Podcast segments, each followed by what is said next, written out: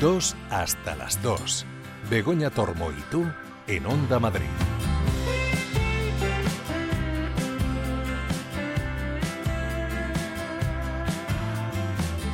Muy buenos días, pues eso, apurando, apurando las últimas horas del año, las primeras del fin de semana, pero las últimas del año. Queremos estar contigo y lo vamos a hacer como siempre, hablando de cosas ricas, de gastronomía, de buena música, en fin. ¿Y con qué vamos a hablar? Pues mira, vamos a hablar de un producto que, aunque no sea muy típico, típico, típico de la gastronomía española, está en nueve de cada diez mesas estas navidades. Es alucinante, es el salmón ahumado. Vamos a hablar de las claves de la calidad de este producto. También eh, nos enseriaremos, en este caso relajaditos. Ha dicho Juan Luis que hay que tomárselo con calma, que ya vendrá la noche luego de mañana, que va a ser más complicada, más ajetreada. Bueno, pues relajaditos para, para, para ver series. Y también vamos a hablar de un libro libro estupendo de recetas infalibles, de esas que siempre salen, que acaba de publicar una gran cocinera, Paloma Colás. En la segunda hora, Alberto Luchini nos trae las mejores películas españolas de 2023. Eh, hay que ver esas películas que hay que ver. También hablaremos eh, de vinos, como siempre, con Mar Romero. Eh, nos trae 10 vinos, grandes vinos para celebraciones, pero por menos de 20 euros. Yo soy un poquito pesada, no, no, no es que sea rata, pero es que no daba el dinero para todo. Y al final hablaremos de un producto del que seguramente hablaremos mucho más la semana que viene, pero que hay que ir reservando, hay que ir viendo lo que hacemos con él, que es el roscón de Reyes, con Bea Echeverría, la fundadora del Horno de Babet. Muchas cosas para hoy, pero tenemos dos horas por delante. Está Javier López preparado, Rubén Otero también ahí a la faga para, para, para que todo salga perfecto. Y la música, pues va a sonar música ochentera y noventera, música disco.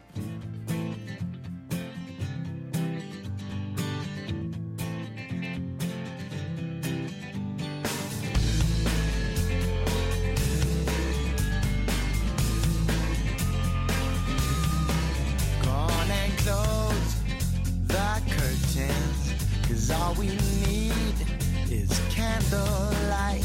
You and me, and a bottle of wine. And I'll hold you tonight. Ah. well, we know I'm going away. And how I wish, I wish you were so. So take this wine and drink with me. Let's delay our misery. Say tonight, fight the break of dawn. Come tomorrow, tomorrow I'll be gone. Say tonight, fight the break of dawn. Come tomorrow, tomorrow I'll be gone. There's a log on the fire, and it burns like me for you. Tomorrow comes with one desire to take me away. It ain't easy to say goodbye. Darling, please don't start to cry. 'Cause girl, you know I've got to go. Oh, and Lord, I wish it wasn't so. Save tonight and fight the break of dawn. Come tomorrow. Tomorrow I'll be gone, save tonight And fight the break of dawn, come I'll be gone.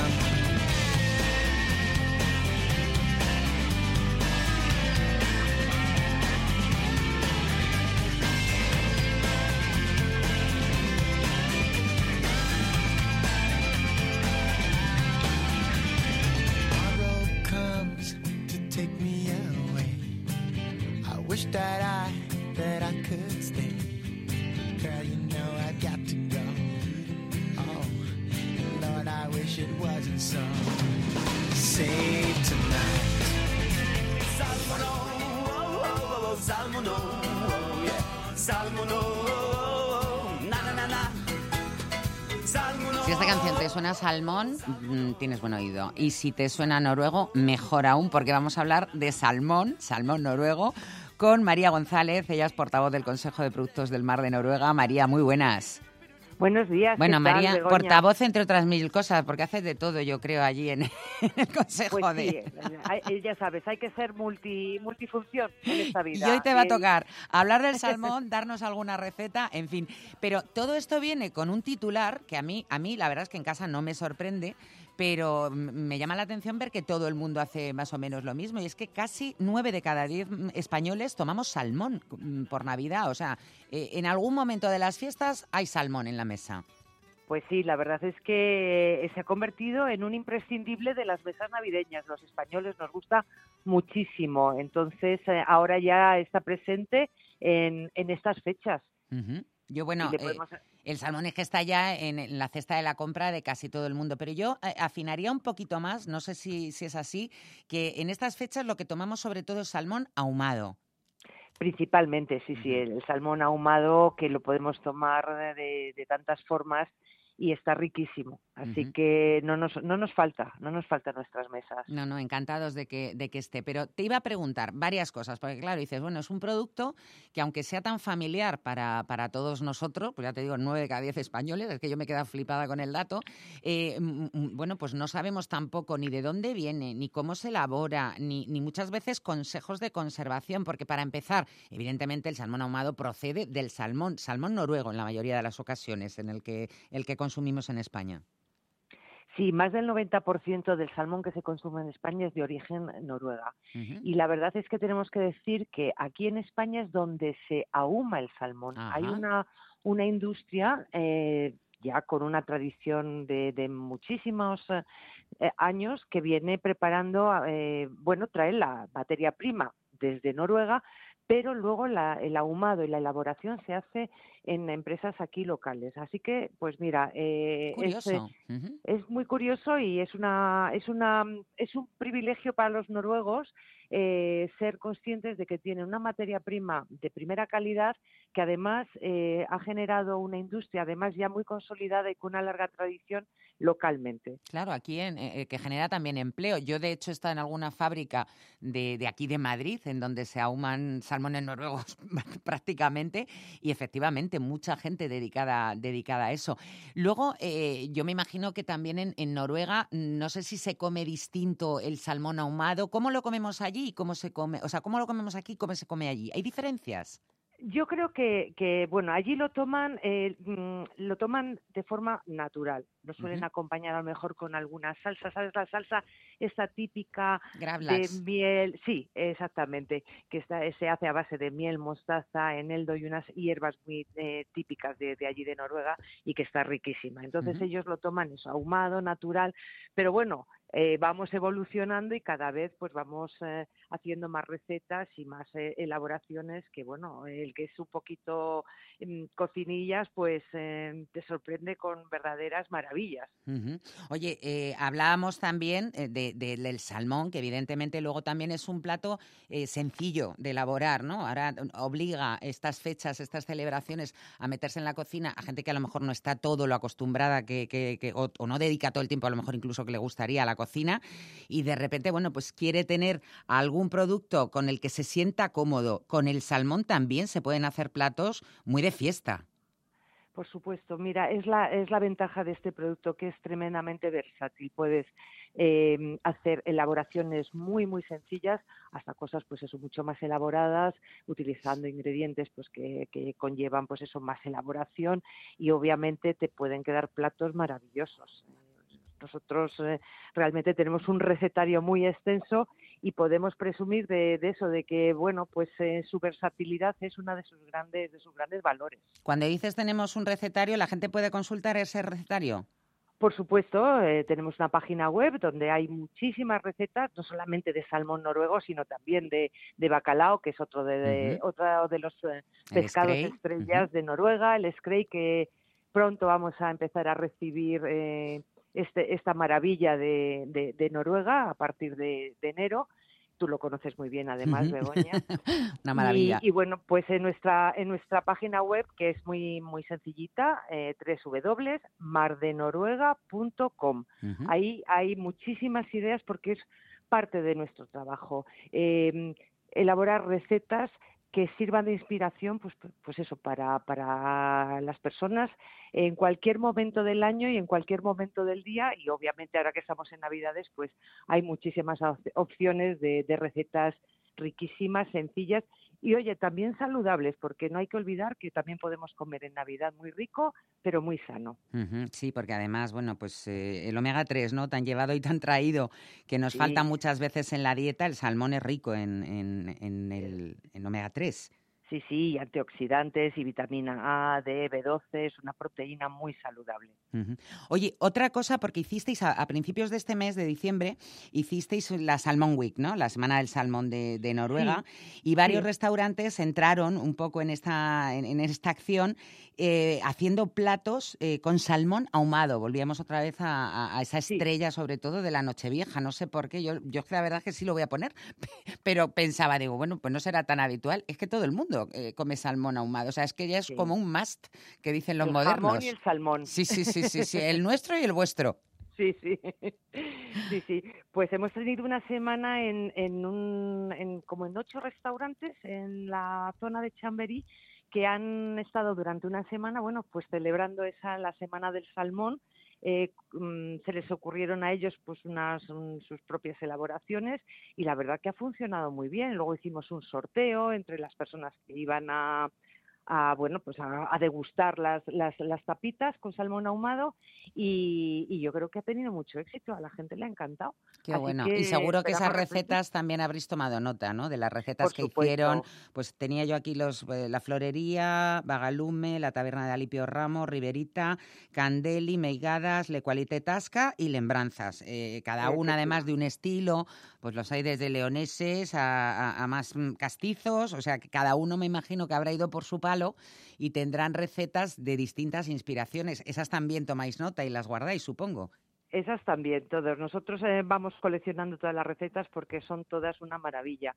Eh, nos rodeamos siempre de los mejores profe- profesionales de la cocina, así que tenemos mucha suerte y contamos con, recetas muy, muy ricas y, sobre todo son muy fáciles de hacer.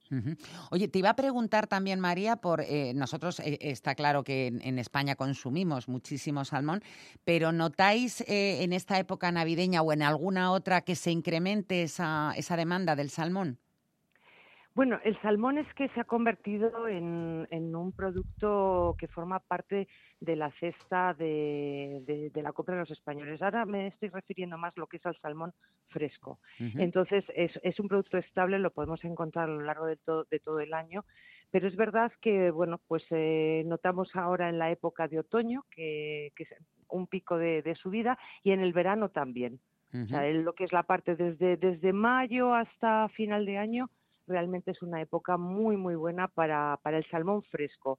Y luego, eh, el salmón ahumado, desde luego, es la Navidad, pero también vamos observando que cada vez se va desestacionalizando un poquito. O sea, hay ya mucha gente que lo, lo consume en verano, pues porque es perfecto para, para prepararte pues en ensaladas, eh, un tartar fresquito para el verano. O sea, hay muchísimas posibilidades para hacer rece- recetas que son más, más veraniegas también. Y luego también eh, es uno de los pescados, yo creo que más se presta a comer crudo y también ahora, bueno, pues que, que- que hay tanta influencia oriental en la cocina, ¿no? Los sushis, eh, los pokés, en fin.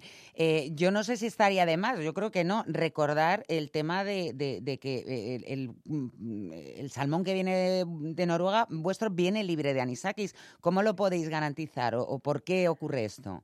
Bueno, eh, el salmón de Noruega es, eh, es un salmón de acuicultura y en los pescados de acuicultura no contienen anisakis.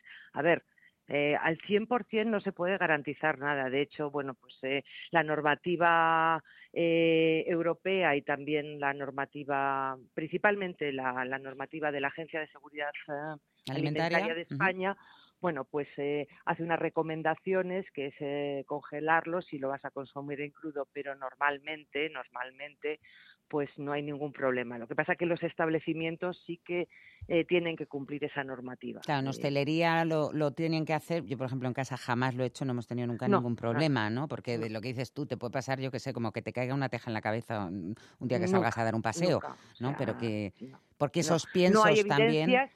No, y además eh, desde Noruega, bueno, pues la propia Agencia de Seguridad Alimentaria hace eh, análisis eh, de, de- de piezas de los salmones y, y nunca se ha encontrado evidencia de, de anisakis.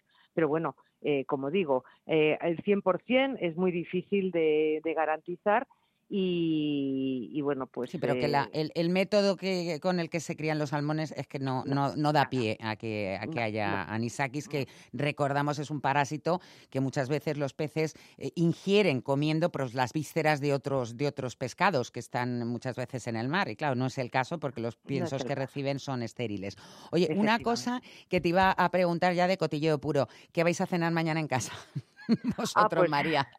Pues hija, y yo eh, voy a cenar salmón. Salmón, claro, pero ¿cómo? Dame detalles, mujer. Ah, bueno, pues, pues mira, yo eh, el año pasado, voy a dar dos ideas. Venga. Eh, La que, lo que hice el año pasado por noche Nochevieja, que fue un salmón Wellington, Ah, qué ¿vale? bueno. Que está riquísimo. Envuelto en hojaldre, con una dusel de setitas. Es- qué Eso bueno. es, de, de eso tú sabes muchísimo. No, no, Begoña. no, no, no. Yo de comer todo lo que me digas. Y luego este año, pues mira, em, voy a copiarme una receta que de las que hemos elaborado, que es ah, muy sencillita, ¿eh? Hacemos el- los lomitos a, a la plancha, eh, preparamos pues una, una bechamel muy reducidita con unas setitas salteadas que queden así pues ricas, ¿sabes? Eh, gustositas. ¿Sí? Y luego con un poquito de foie lo pasamos rápidamente por la plancha y lo combinamos con el salmón. Y yo creo que eso va a quedar muy rico. qué lujo. eh, la- las setitas con la besamel, el foie, uff, madre de Dios. Y, la, Y sobre todo que es plancha. fácil. Claro, Es fácil y rápido y no nos pasamos el día en la cocina, que tampoco es justo, ¿eh? claro, no, Que- no, no. que Pero el bueno, que se estos pone, días, o la que se pone el delantal, pues también tiene derecho a disfrutar. pero estos días yo creo que tampoco importa porque además, oye, lo único que tiene que hacer es entrar la gente en la cocina y hacer compañía al que está también cocinando, llevar una copita. es. Por cierto, ¿con qué maridarías tú el salmón? El salmón ahumado y el salmón fresco. Pues mira, yo el salmón, eh, el salmón ahumado, mm, no sé, lo tomaría con un espumoso, con un cava, con un champán. Yo creo que puede estar muy rico porque esa grasita le va a ir muy bien con, con la acidez. Yo no entiendo nada de vino, No, no, pero lo has, lo bueno, clavado, eh, te lo digo. Lo has clavado, yo eh, pienso lo mismo. ¿Y para un Y salmón el- fresco? El fresco, pues mira, yo es que soy muy de vino tinto. Y, y ¿por qué no? Como lleva el foie, Totalmente. No, y además te digo, que- es un pescado que tiene eh, un porcentaje graso importante y que para el Sí, tinto es suficiente. porque cuando hablamos del blanco, eso ya está pasado de moda. El blanco, el pescado y la carne, el tinto. eh, y además yo te estoy preguntando lo que vas a cenar tú y cómo te lo tomarías tú. O sea que tú pues, ahí no vas a meter la pata seguro porque te lo pregunto Por a tu eso. criterio. pero vamos, que los que los de vino blanco también van a acertar, ¿eh? O sea que ningún problema. El salmón les va a ir bien perfectamente con vino blanco si hacen cualquier otra receta que no lleve foie de las que tenemos en nuestro recetario en nuestra web. Pues eh, nada, eh, que, quien quiera entre en, la web vuestra para tomar ideas, eh, que luego acabarán haciendo lo que les guste a ellos, como todo el mundo hacemos, pero, pero bueno, el caso es que se den cuenta de todas las posibilidades y eso, y el salmón ahumado mañana en las mesas de nueve de cada diez españoles. Qué barbaridad, madre mía. Pues María, María González, eh, responsable de marketing del Consejo de Productos del Mar de Noruega, muchísimas gracias por habernos atendido. Feliz año y, bueno, hace extensible esa felicitación a todo el equipo de, de- con el que trabajas. Muchísimas gracias. Gracias a vosotros, Begoña. Feliz año para ti y para todos tus oyentes. Un fuerte abrazo.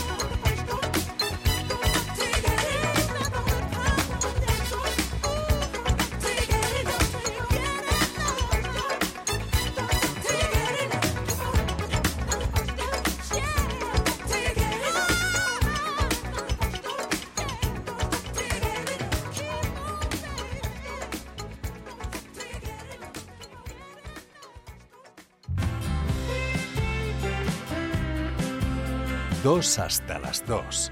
Begoña Tormo y tú. Para cada problema hay gente buscando soluciones.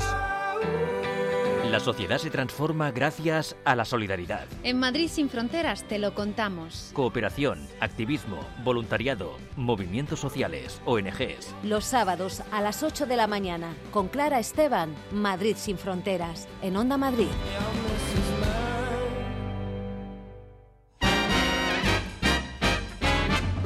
Hoy es el día.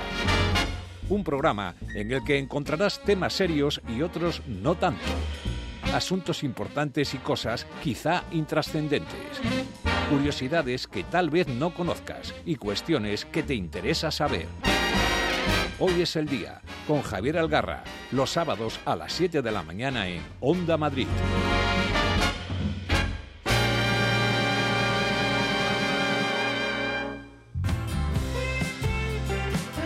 2 hasta las 2. Begoña Tormo y tú en Onda Madrid.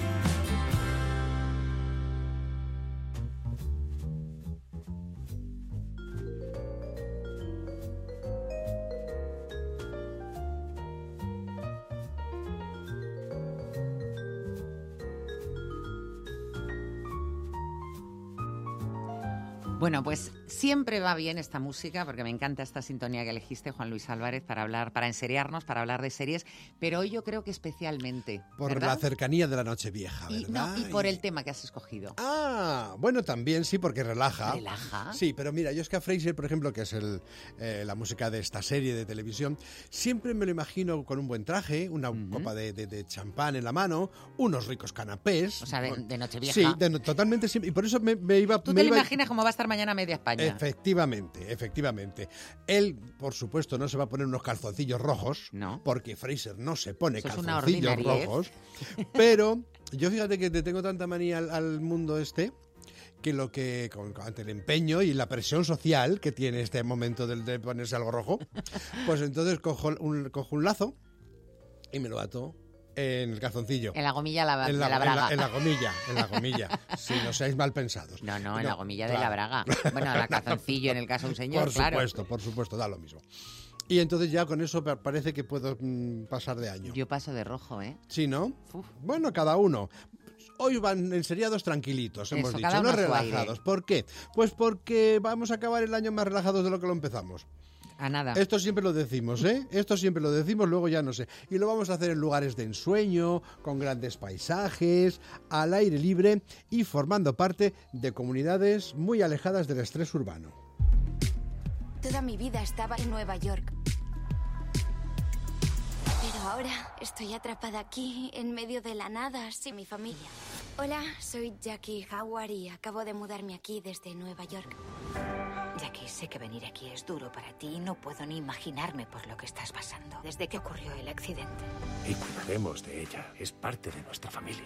Es parte de la familia ¿El porque... accidente? ¿Qué ha pasado? Ponme al día, por Dios. A ver, esta muchacha que se llama Jackie, que protagoniza la serie de televisión Mi vida con los chicos Walter, de Netflix, 10 episodios de momento, que me los he bebido como un vaso de agua. ¿Ah, sí? Sí, ahora te contaré. Em, bueno, pues ha tenido hay un, un accidente, pues mueren sus padres y entonces eh, la madre ha dejado escrito que la manden con su mejor amiga a una granja, en la granja de los Walter, en la que viven el padre, que es el granjero, la madre que es veterinaria y luego 12 hijos que tienen. Nada más, 12 Nada, hijos. Una niña y 11. Estaba acordando y- el chiste ordinario que no se puede contar. Pero ¿cómo le da a la gente dinero, tiempo, energía para tener energía. 12 hijos? Sobre Madre todo mía. energía. Sí. Una niña y 11 niños. Madre mía. Vale.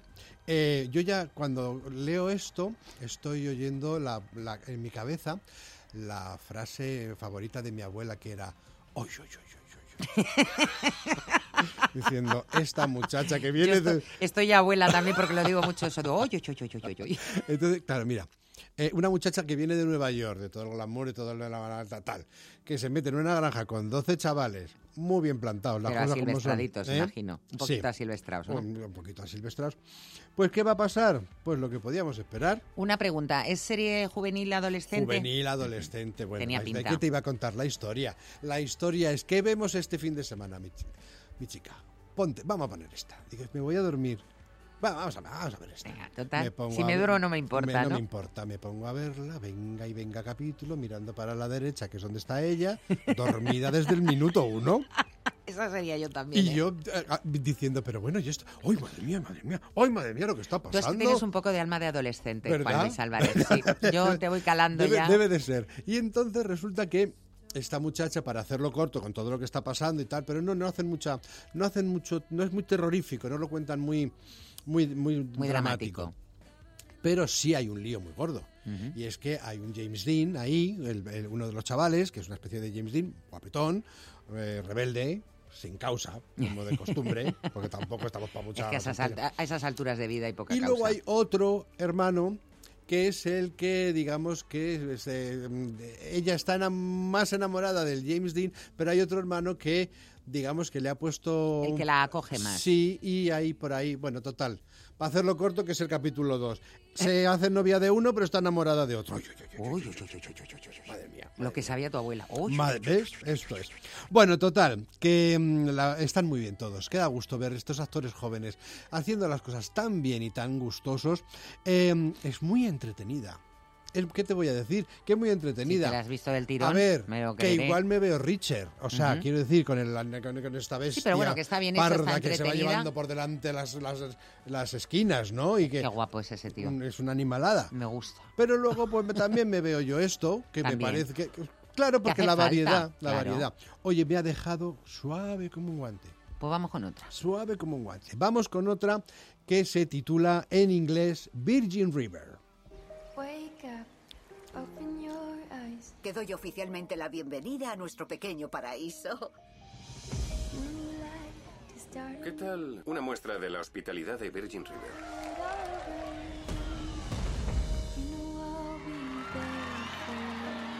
Quieres afrontar el pasado, por eso huiste de casa. Vine aquí para ayudar a gente. No puedo cambiar tu pasado, pero quiero ser parte de tu futuro. Yo lo digo también mucho. Mm, O sea, Virgin River tiene muchas cosas muy buenas. Aquí se llama Un lugar para soñar y está en Netflix. Pero los paisajes que se ven en esta serie... ¿Dónde ¡ay, está qué rodada? bonito! Pues cerca de, de- cerca de Nueva York. Anda. Cerca de Nueva York. Pero no sabes qué bonito es el, el- el sitio. ¡Wow! Unos pantanos, unos ríos, unas, unos, unos. Muy, muy bonito, muy bonito. Oy, oy, oy, oy, oy. Muy que decía la abuela. Tres temporadas lleva ya, 30 episodios. eh, la historia de esta mujer que ha tenido un, un pasado un poco complicado y que quiere empezar desde cero, desde cero, perdón. Le he dicho Nueva York y es Los Ángeles. Eh, Bueno, sí, pero que cerca de una gran sí, ciudad, vamos, de me una- valía también. Deja Los Ángeles y se va a hacer de a trabajar como enfermera en Virgin River, que es este lugar, pueblo más o menos remoto, en California, que está cerca de las montañas rocosas. Y mm, bueno, allí descubre que la gente es, es estupenda, cada una de su padre y de su madre, unas tienen más, otras tienen menos, otras tienen, em, eh, bueno, celos, hay un poquito de celos entre ellas, eh, entre ellos, eh, él es un poco cascarrabias el doctor, luego en la siguiente temporada viene ya un doctor más joven, pero resulta que el doctor más joven se enamora de una de las señoras más atractivas, pero 10 años mayor que él, o sea, ahí hay como un poquito de que se mete un poquito en... No es lo de siempre, pero luego Hombre, es verdad si les que ha dado tiene, para tres temporadas, algo pasa. tiene un fondito muy Amable. agradable, muy amable para una para acabar el año tranquilamente. Te pones a ver aquí esto de un lugar para y venga y venga a disfrutarlo y a, y a hacer los actores están muy bien. Lo dobla este este doblador que me hace tanta gracia porque sí me parece que se está riendo. Dice, oh, bienvenido, a- bien- bienvenido a Virgin River. Dice, "Me- te están apuntando con una pistola. Dice, no, no me mates. como, que- como- es un tío raro, ¿no? No me mates. Sí, es todo. Siempre parece que se está riendo. Bueno, bueno, pero bueno, pero están como ya series digo. amables, le pega. Series amables, pero vamos, la madre de las series amables, en los años 90, Ujú. acuérdate A ver. que nos íbamos a ese lugar absolutamente maravilloso donde vivió el doctor Fleischmann. De modo que después de 75 solicitudes de beca y 74 negativas, solo una dio resultado. Alaska. ¿Has estado en Alaska? ¿Qué me quiere decir? ¿Intenta decirme algo? Buena suerte. ¿De qué parte de Nueva York eres, hijo? Ahí estamos. Doctor en Alaska, ¿te imaginas un fin de año Estamos hoy a sábado. Nos Ajá. quedaría todo el sábado y todo el domingo antes de que la cosa se desmadre por la noche. Sí. Bien, y llegue el 2024. Sí. Os da tiempo a veros unos cuantos de los 110 episodios de las seis temporadas de Doctor en Alaska. Tan Con lo que tengo yo que cocinar. Yo, fíjate, para Año Nuevo, para Año Nuevo, que estoy de rengada, que me quedo en el sofá. Pues también. Ahí, Ahí ahí, sí que me la puedo ¿verdad? ver. Y Porque además ves- me la volvería a ver. Me acuerdo de los personajes, por es supuesto. que eh, yo lo- lo- antes lo pensaba cuando estaba preparando un poco de lo que íbamos a hablar, digo, es que son los 90. Doctor en Alaska, eh, son los 90. Yo me recuerdo, porque la, la maltrataba bastante Televisión Española, la ponía mal Cuando le daba la gana. la nariz y, y encima siempre mm, de noche. Por ¿no? la noche tardísimo. Y entonces tenías que ir mirando y decir, ay, si hoy ponen dos. Y te quedabas hasta las 2 o las 3 de la mañana viendo Doctor en Alaska, este tipo. eh, Fleischmann. Fleischmann, el doctor Fleischmann, que llega a Alaska, a un pueblecito, a Sicily, a un pueblecito. verdad, Sicily. Sicily, a un pueblecito de Alaska, donde han sacado su, su plaza como doctor. Y claro, este viene de Nueva York y se encuentra con un mundo que no tiene absolutamente nada que ver con él. Le cuesta un montón entrar, pero una vez que entra se convierte en uno de los grandes eh, pilares de esa sociedad, junto con el millonario norteamericano que tiene ahí un montón de terreno. Es verdad. El de la radio me encantaba. Como que Y luego, luego salía, era el novio de Carrie. El en- novio de, de Carrie, de- de- de la sí, sí, sí, sí, John Corbett. Eso. John Corbett, guapo Bueno, y chico. Maggie, y Maggie, la, la Maggie, piloto Maggie maravillosa, que todas queríamos ser como ella. Claro, es que en aquella época ese tipo de personajes no existían. Mm. No había en las series de, de- de televisión. Eh, fue, para mí, y habrá doctores tiene la iglesia, pero eh, para mí esos años 90, con la aparición de Friends, con la aparición de, Doctor en Alaska, con la aparición de series que son, que, que, que son de alguna forma las, en las que se basan las que se están haciendo ahora y que tienen mucho que ver bueno, pues cercanía con la vida de sus personajes. Eh, habíamos eh, visto muchas series antes, claro, habíamos visto, pero ¿qué habíamos visto? Dinastía, Dallas, que oye, que también tan entretenidas. Yo un momento agarrarse del moño entre Joan Collins y Linda Evans, pues no lo voy a... No, pero estas, no aunque negar, evidentemente la un vida era, muy diferente, placer. era muy diferente la vida de, de, de Fleischmann a la que podíamos Totalmente llevar cualquiera en Madrid, pero te, te como que te podías identificar Sí, más con, era esas historias Era y con esa gente, ¿verdad? Y éramos todos jóvenes. Sí, también es y verdad. Él era joven también. ¿Cómo se llamaba la enfermera que tenía? Marilyn. Uh, Marilyn. Marilyn, es verdad, María, anda que poner Marilyn también. Claro, es que era lo anti- la- la anti-Marilyn. pero esa carita que tenía como de...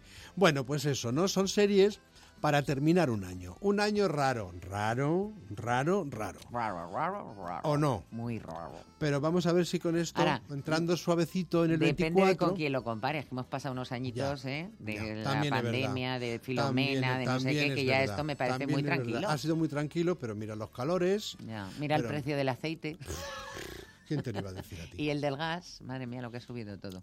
Bueno, las series ¿Y las afortunadamente... guerras? ¿Y las guerras? ¿Y las Afortunadamente las series nos dan un plan baratito, Baratito, sí, sí, sí, apetecible, sí.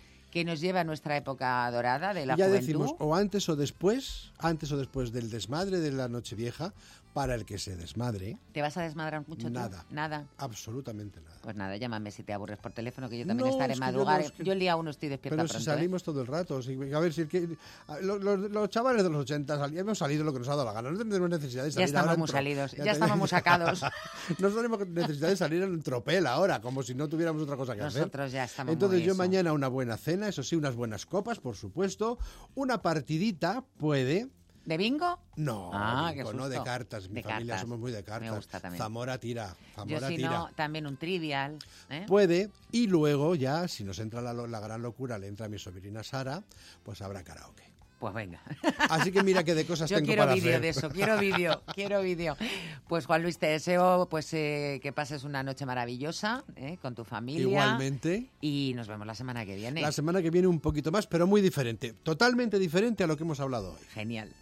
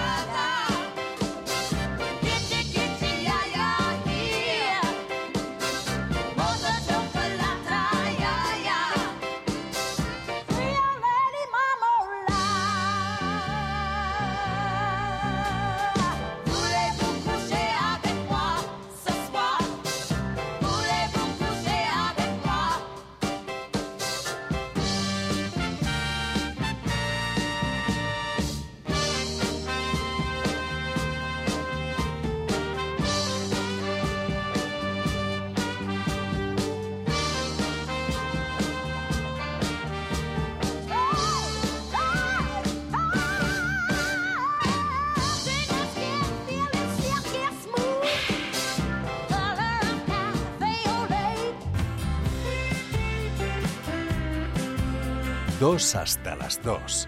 Begoña Tormo y tú.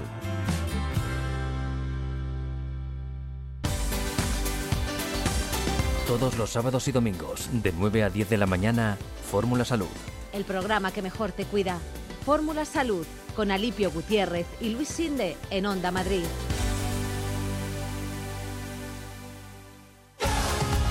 Porque la radio está más viva que nunca, en Onda Madrid queremos ser tu mejor compañía. También para promocionar tu marca o negocio. Te ofrecemos llegar a tus clientes potenciales de una forma sencilla y cercana. Anúnciate en Onda Madrid, en la radio de todos los madrileños. Nos adaptamos a todas tus necesidades. No lo dudes y ponte en contacto con nosotros. Llámanos al 91 512 82 71 91 512 8271.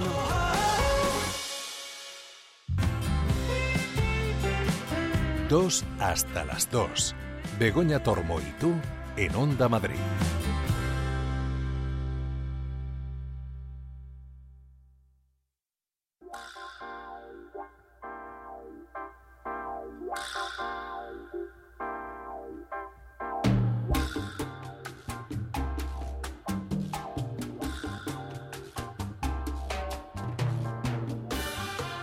Pues con este tema de Ray Barreto que, que se titula Cocinando, vamos a empezar una conversación que yo auguro muy interesante con una mujer, Paloma Colás. Muy buenas, Paloma.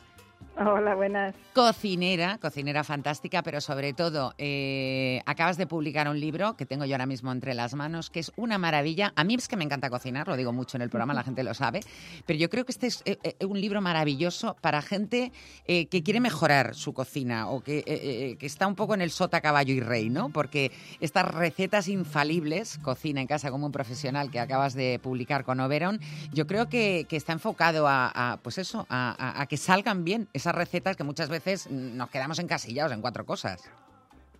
Totalmente. O sea, al final son recetas que, bueno, el libro, el título, un poco lo que buscábamos es transmitir lo que transmiten las recetas, que son recetas infalibles y que muchas veces efectivamente estamos sota caballo rey, pero realmente sí que son bastante sencillas muchas recetas, pues a lo mejor ahora mismo mucha gente se está, bueno, de hecho ya se ha animado con el cordero, que a veces es una receta que da un poquito de miedo, porque pensamos que es difícil, pero es una receta que si sigues los pasos te queda un cordero espectacular. Bueno, tú tienes aquí esta receta, la tengo yo. Mira, justo estaba hojeando el- libro en lo que hablamos y veo ese cordero en la página 100, cordero asado, y, y me encanta el subtítulo. Dice, cuélgate la medalla del chef con esta receta de lujo. Es verdad, o sea, es que una- uno cocina para comer bien, pero uno cocina, sobre todo en estas fechas, pues para los demás, para agradar a los demás, ¿verdad? y para agasajarles, porque yo creo que también una manera muy bonita de decir a los demás, me preocupo por ti, eh, te quiero, me importas, es mira lo que yo he aprendido a hacer o me he molestado en hacer por ti y para que tú lo disfrutes. Me parece una manera muy bonita, pues eso de compartir momentos de familia y de amistad también. Yo totalmente de acuerdo, totalmente de dicen acuerdo. muchas cosas con la cocina. Totalmente de acuerdo. Y cuidar ¿eh? a la gente es una de las maneras, efectivamente, como bien decías, que con la que mejor se dice te quiero.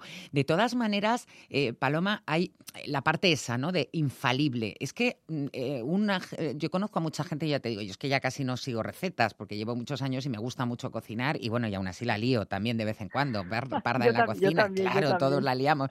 Pero cuando, yo lo sé por otra gente, ¿no? Que te, sobre todo cuando te pide recetas, pero esto sale bien, esto sale bien, digo, sí, hombre, que sí sale bien, pero es verdad que cuando la gente no tiene costumbre de cocinar, tú, que cocinas muchísimo, pues tú vas ajustando las cosas, Mm, seguro que ni pesas, ni mides, ni nada, pero la gente que no está tan acostumbrada, eh, sí que está muy preocupada desde antes casi de irse a la compra, porque el plato les salga. Y esa es una de las virtudes que tienen estas recetas que has recopilado tú.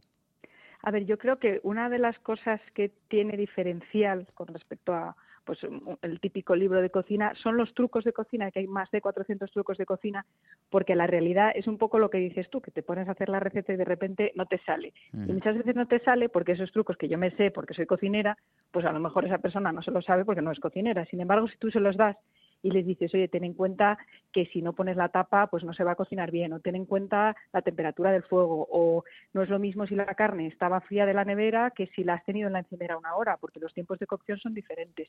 O yo que sé, que el calor residual, que, que la, la, comida una vez que apagas el fuego se sigue cocinando, que es algo que, que a lo mejor pues yo lo doy por sentado, pero pienso que, que, hay gente que no. Mi marido siempre me decía, Paloma, quedas como demasiados detalles en la receta, que parecen para tontos. Y digo, no parecen para tontos, son infalibles. Sí, porque si no te hace falta, exacto, si no te hace falta ese detalle no pasa nada, pero cuando caes, mira, estoy ahora mismo también, yo es que voy hablando contigo y voy viendo cosas en el libro, y me hace mucha gracia porque yo también voy mucho al mercado y dice, a veces es una, en la receta de pechuga de pollo de rellena, eh, muy vistosa, por cierto, y además con varias... Eh, muy bonita, muy bonita, es sencilla es económica, accesible, fácil realmente y luego muy pintona, como dices tú, para, para unos invitados quedas de, de, lujo. Pero dices, a la hora de ir a hacer la compra, dices, a veces hay confusión con el número de pechugas que tiene un pollo. Y es que es verdad. O sea, yo he estado en la cola de la pollería esperando y he oído a la gente pedir las cosas y no, eh, eh, o sea, y no enterarse con el pollero. Pues efectivamente, el, pechu, el, el, el pollo tiene dos pechugas o una cada lado. Yo siempre con Alex, que fíjate que llevo comprando pollo, la tira en la misma tienda y, y siempre digo, una, dos pechugas de un solo pollo. Hay que especificarlo porque, porque da igual, dice, mira, esto es algo con lo que nunca nos vamos a aclarar. Si fue antes la gallina o el huevo, ¿cuántas pechugas tiene un pollo? Yo creo que tiene dos. Él dice que tiene una. Pues nada, chicos. Bueno, pero por lo menos mientras esté claro, ¿eh? mientras que, tú lo puedas especificar, porque claro, la gente va a la compra, mm, pide lo que pone en la receta de turno y cuando llega a casa se da cuenta de que no ha pedido lo que quería. Y es que eh, la cocina empieza en, la, en el mercado, en la compra. Totalmente. De hecho, eh, tengo una academia para colegios y una de las cosas más importantes les hablamos de la temporalidad, de la compra de cercanía, del comprar a la frutería de cerca, o sea, el, empezar a comer bien y a cocinar bien empieza totalmente, como dices tú, por el, por el mercado, por la compra, por el producto. Vamos, 100%. Bueno, eh, no lo he contado que efectivamente tienes esa Paloma Colas Academy, que, que luego además eh, das eh, formación online, cuidado, en nutrición gastronómica, sobre todo para, para coles, para niños.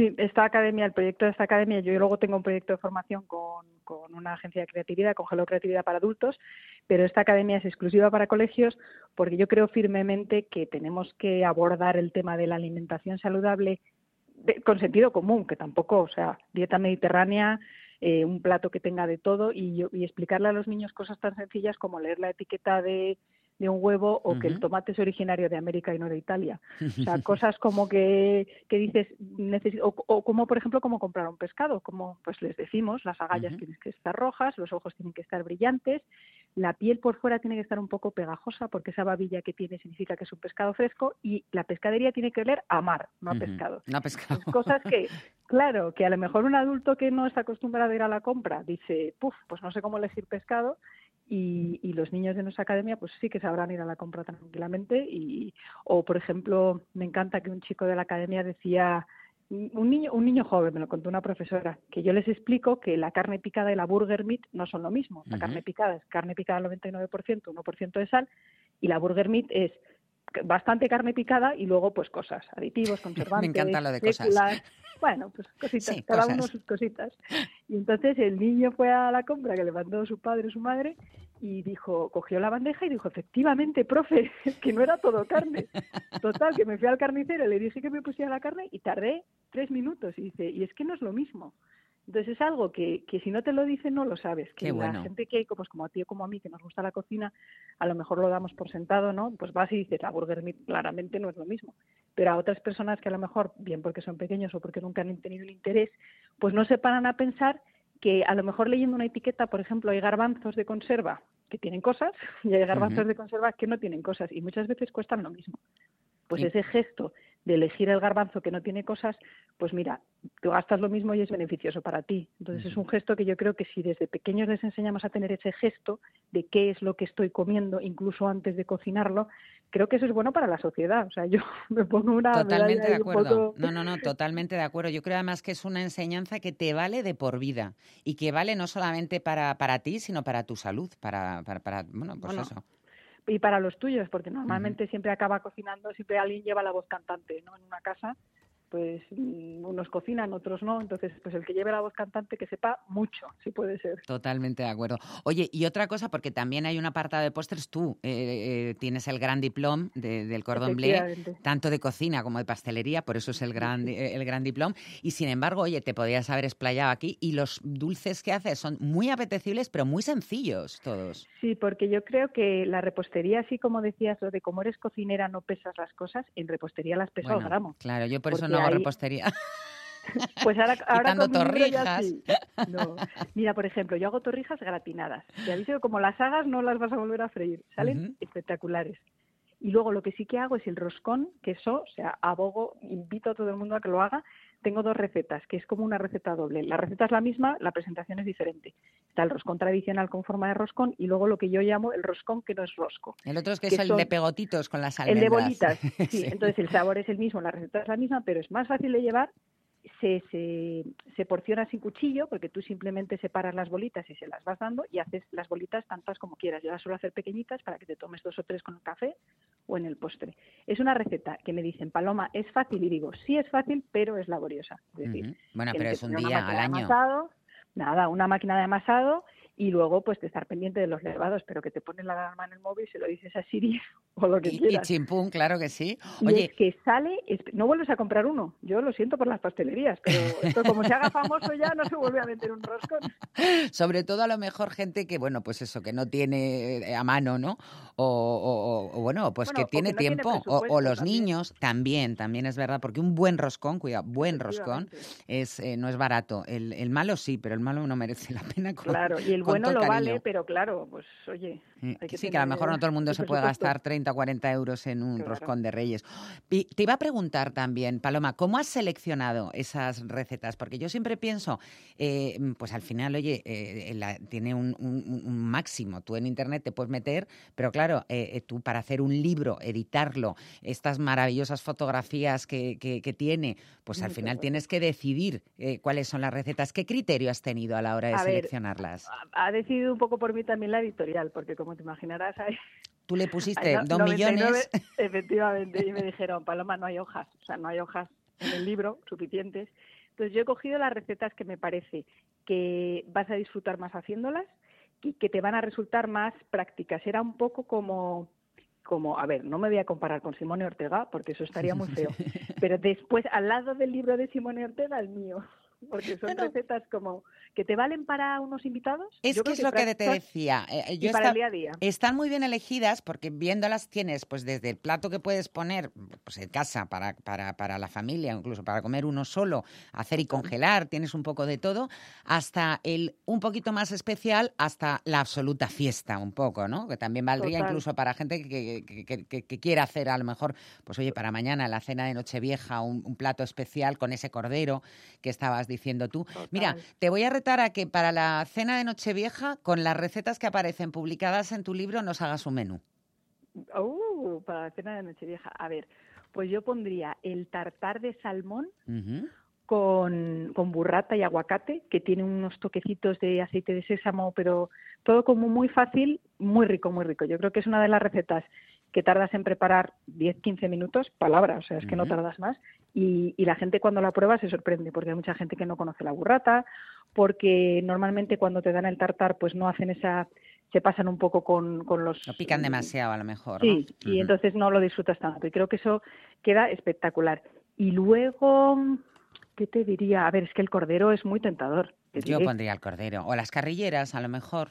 a ver, las carrilleras. Aunque mira también el solomillo que tengo, que sale que sale súper jugoso, o el rosbif con salsa. No, ya está, el rosbif con salsa de castaña. Venga, sí, el rosbif. Es que eso lo bueno, que lo, tienes preparado del día anterior, de esa mañana, lo sirves frío, calientas la salsa, si quieres le pones un purecito de patatas al lado y quedas como nadie. y además puedes hacerlo, puedes ir a la carnicería y en vez de hacerlo con solomillo, le pides al carnicero que te dé el solomillo del carnicero. Se lo tienes que pedir así.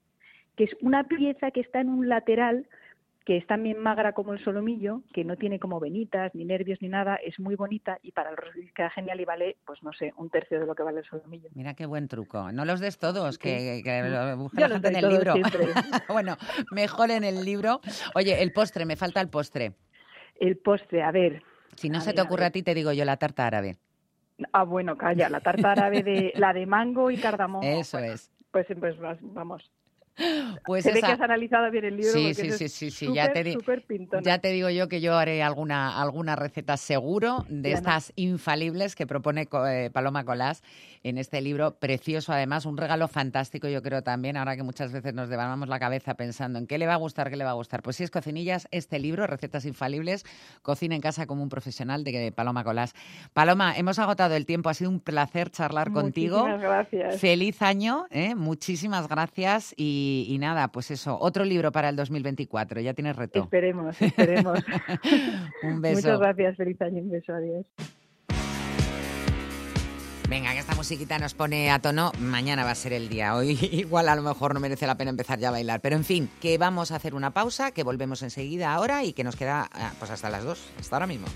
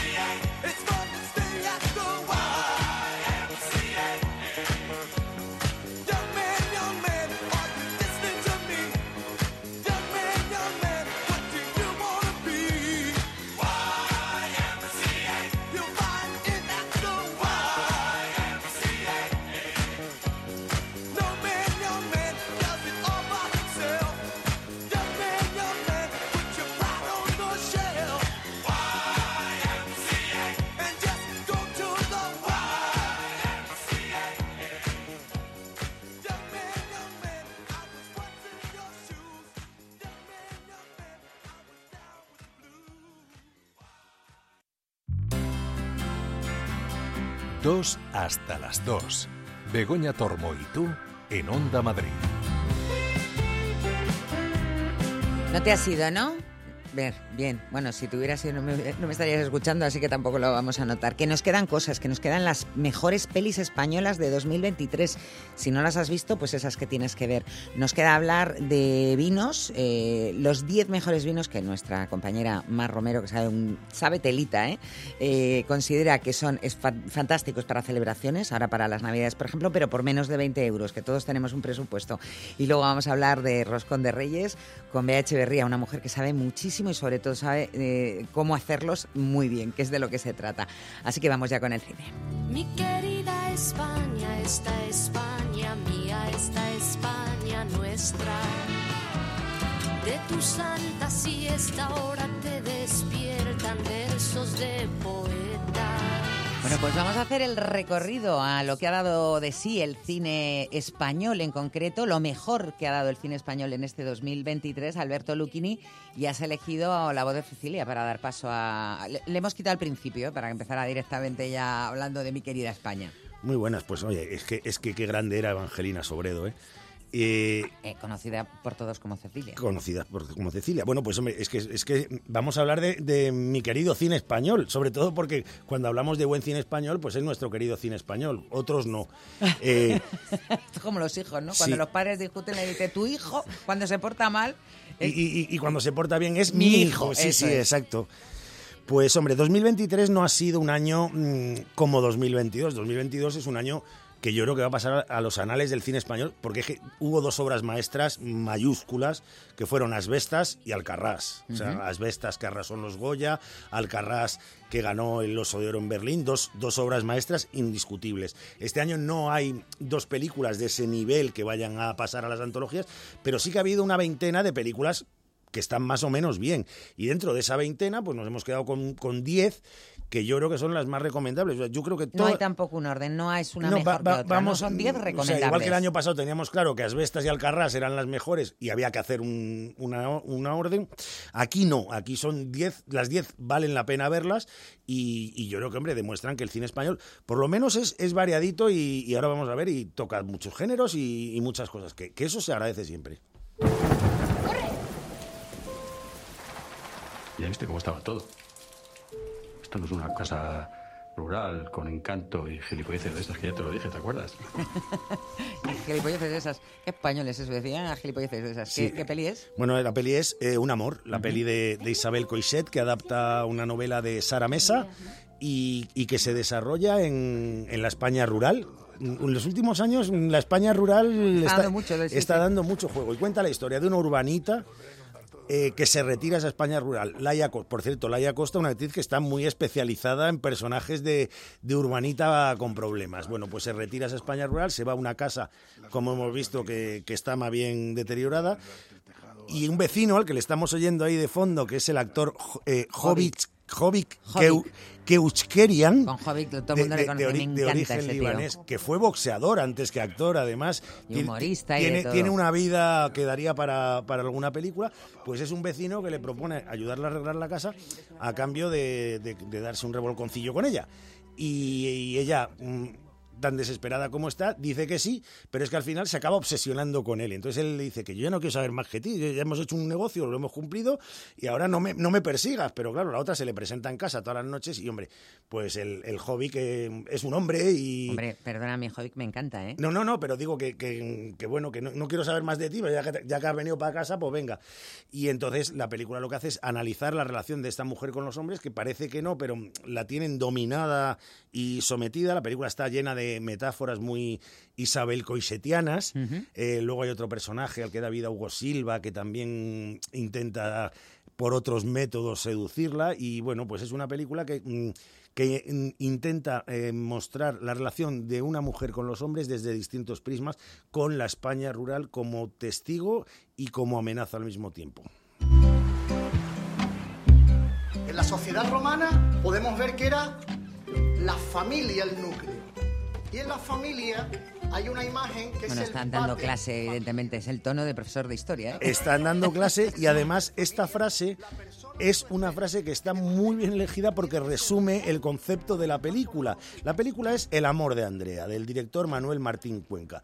Y es la historia de una adolescente que mm, se tiene que hacer cargo de sus dos hermanos pequeños porque su madre se pasa el día trabajando y cuyo padre no existe, no quiere saber nada de ellos y ella vive obsesionada, sobre todo después de haber oído esta lección sobre que la familia era el núcleo, de por qué mi padre no quiere saber nada de nosotros y su única obsesión es encontrar a su gran amor ausente, por eso el título, que es su padre. Y le busca eh, y al final le encuentra y bueno, lo que pase a partir de ese no momento no lo vamos a contar. Sí vamos a contar que la película se desarrolla en la ciudad de Cádiz, que está rodada maravillosamente bien, es casi un personaje más de la película, que hay una banda sonora espléndida del grupo indie por excelencia, que es Vetusta Morla, y que la protagonista, Lupe Mateo Barreda, es una niña que a mí me parece un descubrimiento porque mm, prácticamente no tiene diálogos en toda la película, pero tiene una mirada mm, llena de luz y al mismo tiempo de oscuridad en función de lo que demande la, la narración, que es fascinante. Es una película con un ritmo lento, eh, bueno, un, poco al ritmo, de- se mueve al ritmo de, de lo que es Cádiz, ¿no? En, en Cádiz la prisa no existe, pues en la película tampoco, pero es una película muy emocionante. Súbela, por favor. La cámara, que no te veo bien. No parece que tengas 16 años. Eso es porque todavía no me conoces. Levántate la camiseta. Madre mía, Lo que vaya más me dolería ¿eh? es que te ¿Qué llevas es esto? Esto es una película durísima, de, hablamos en su momento, es La Desconocida, que, que llegó a ser número uno en filming. De Pablo Maqueda. de Pablo Maqueda. Bueno, es una, es una película mm, que cuenta esta morbosa relación entre un cuarentañero, casi cincuentañero, y una adolescente que se conocen por internet. Claro, él, él está claro lo que, lo que busca de ella, ¿no? Ella busca un novio y él busca esto. ¿Qué hacen? Quedan en un parque y cuando se encuentran la chica dice, oye, que de verdad que tú no tienes 16 años. Pero mm, entramos en una historia de sometimiento y de abuso de, sí, no tengo 16 años, pero te, te- tengo grabado lo que hemos hablado por internet y te tengo grabada a ti desnuda y si no Que haces lo eso que- no es ciencia ficción, que eso es- pasa no, no, todos es- los eh, días. eso, es, eso es una realidad que es una de las cosas que denuncia la película, los riesgos que conlleva el, el mu- el cibermundo, porque no sabemos quién está al otro lado. Eh, hasta aquí la parte de denuncia. Hemos hablado más o menos del primer tercio de película. Luego el guion empieza a pegar unos giros radicales donde nada ni nadie es lo que parece. Y igual que dije la otra vez, no voy a hacer el spoiler porque mm, hay un, un primer giro de guion a la media hora y un segundo giro de guion cuando va una hora y cuarto, una hora quince, una hora diez, una hora quince, que nos deja absolutamente boquiabiertos. Sí quiero destacar el papelón que hace para mí uno de los grandes actores del cine español, que es Manolo Solo, y, y un descubrimiento, porque yo no la conocía, es una chica que viene de serie, se llama Laia Manzanares, que, cara bueno, ahora. pues es, es una actriz que, que tiene veintimuchos años, pero que es capaz de que nos creamos que tiene 16 y, y que nos creamos todo lo que pasa después. Y no puedo hablar más porque no quiero hacer, no quiero hacer spoiler hoy. Estoy buscando a mi bisabuelo, Bernardo Ramírez. Todo el país está lleno de fosas. En todas partes se llevaron a cabo ejecuciones. Bueno, me encanta que no quieras hacer spoiler y me encanta que, que hoy sean las buenas todas, porque te veo contento y, y esta peli que se llama El maestro que prometió el mar, entiendo que también te gustó mucho. Esta peli me gustó mucho y de hecho estamos oyendo a Laia Costa otra vez. Eh, yo creo que habría que hacer un género de cine español que son películas con Laia Costa, porque eh, últimamente es que no para esta chica. Bueno, pues aquí viene a ser otra chica urbanita que se va al campo en busca de la historia de su abuelo. Un poco como lo que pasaba en Madres Paralelas de Almodóvar con el personaje de Penélope Cruz. Y cuando llega a ese pueblo, se encuentra la historia de un maestro llamado Antoni Benayges, que era profesor durante la Segunda República. Y entonces, mm, la película, dirigida por Patricia Font, nos va contando, por un lado, la investigación de Laia Costa y por otro reconstruye la historia de este profesor, que era un catalán en un pueblo de Castilla, donde practicaba unos métodos de enseñanza que no tenían nada que ver con lo que era la época. O sea, él no cogía un libro y les decía a los niños, hay que leer esto. Decía, vamos al campo que os voy a explicar lo que es una mariposa. Y eh, de hecho, en una clase, que de ahí viene el título, les dice, ¿cuántos conocéis el mar? Ninguno había estado nunca en el mar y les dice, pues yo os prometo que os llevaré al mar. Y, y- de hecho, bueno, mm, una de las cosas de la película es saber si él cumple su promesa.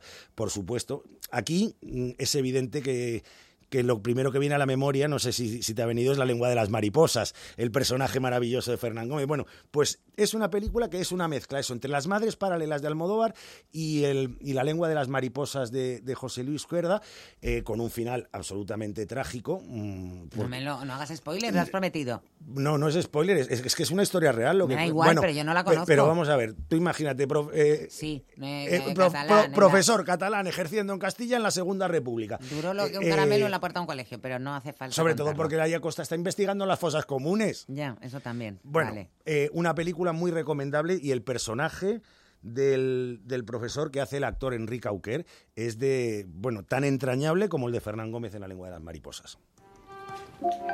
Bien, ya está. ¿Dónde están? ¿Se han ido? ¿A dónde se han ido? Llevamos... Eh... ¿Y esto qué es? Bueno, esta es una de las fricadas españolas del año. Y fíjate, me voy a mojar. Es la película por la que Malena Alterio va a ganar este año el Goya a la mejor actriz. ¿Ah, sí? A- es- yo estoy convencido, vamos, si tengo que apostar, apostaría. Luego se lo darán o Ya, no, bueno, ¿eh? claro. Bueno, ¿De qué va? La película es Que nadie duerma. El Que nadie duerma es un título que está tomado del Nessun Dorma, la famosa aria del Turandot de Puccini que inmortalizó eh, Pavarotti. Luciano Pavarotti, que era su, mm, su tema fa- favorito y fetiche y que no podía dejar de interpretar y que es una preciosidad. Porque es un, una- una- un tema que tiene mucha importancia a lo largo de la trama. Bueno, la película está basada, en- ya para empezar, en una novela de Juan José Millas, que ya es una garantía. La dirige el, el director Antonio Méndez Esparza, que es un director español afincado en Hollywood, que ha venido a España para rodar esta película. Y como hemos dicho, la protagonista es Malena Alterio y la acompañan Aitana Sánchez Gijón. Bueno, la historia es una chica Malena, que trabaja eh, en una empresa informática y cuando esa empresa informática se declara en quiebra y la estafan, se hace taxista. Claro, eh, en sus viajes en taxi empieza a conocer gente y conoce un tipo del que se enamora, conoce a una escritora, va conociendo gente y mm, ella se va sincerando con, con ellos y todos empiezan a abusar. Hasta que llega un momento en el cual, como si fuera Robert De Niro en la película Taxi Taxi, Driver. Driver de, de Martin Scorsese o incluso Michael Douglas en un día de furia, dice, hasta aquí hemos llegado, os habéis reído de mí, ahora voy me toca reír a mí. Y lo que pasa a partir de, ese momento es un aquelarre maravilloso con una Malena Alterio mm, que está estupenda y que conecta con el espectador, sobre todo con esa evolución del personaje. Y como he dicho que no voy a hacer alter- eh, spoilers, Spoiler. pues no voy a decir las barbaridades que comete.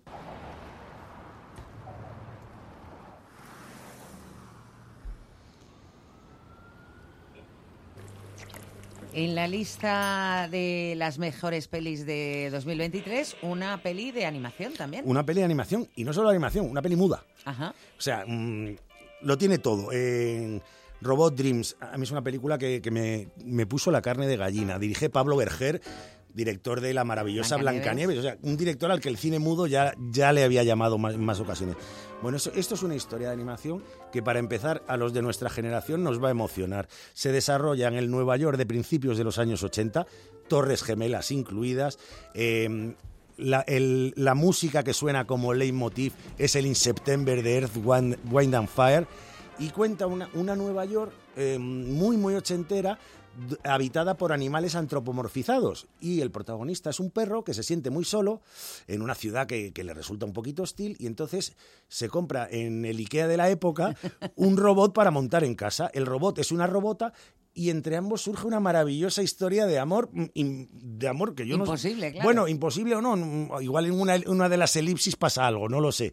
El caso es que eh, cuenta la historia entre este perro y esta robota, pero al final, por, un, por una casualidad, acaban separándose y cada uno reinicia su vida lejos del otro, hasta que se vuelven a reencontrar. Y ya no voy a contar nada más, pero la, la película, sin una sola palabra, con unos dibujos, además, nada de, nada de animación 3D, digital, ni 3D. No, no, una, una animación clásica, un Nueva York que es de verdad el Nueva York de los años 80 para el que lo haya llegado a conocer, y unos personajes que fíjate que, que son muy poco expresivos por la calidad del dibujo, pues son absolutamente expresivos y, y la relación entre ambos mientras suena en septiembre es una película mm, preciosa, preciosa, preciosa.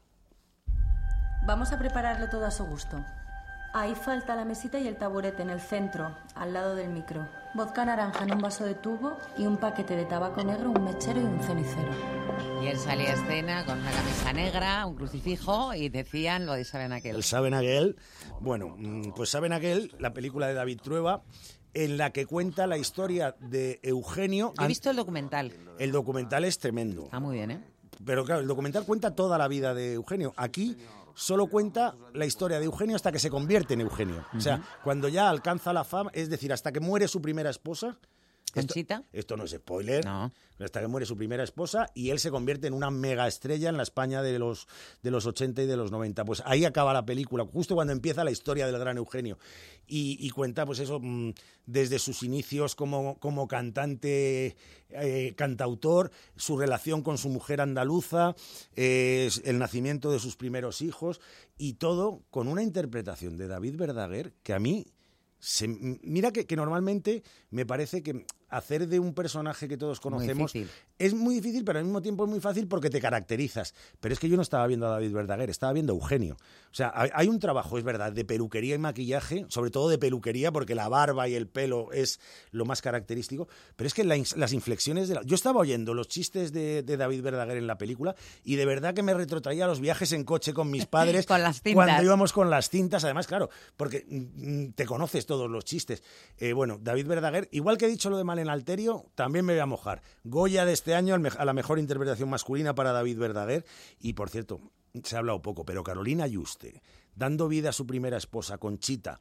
eh, cantando en catalán, ella que no es catalana, es, es también muy impresionante. Es- yo creo que es una de las mejores películas de la filmografía de, de David Trueba y es una de las grandes del año. ¿eh?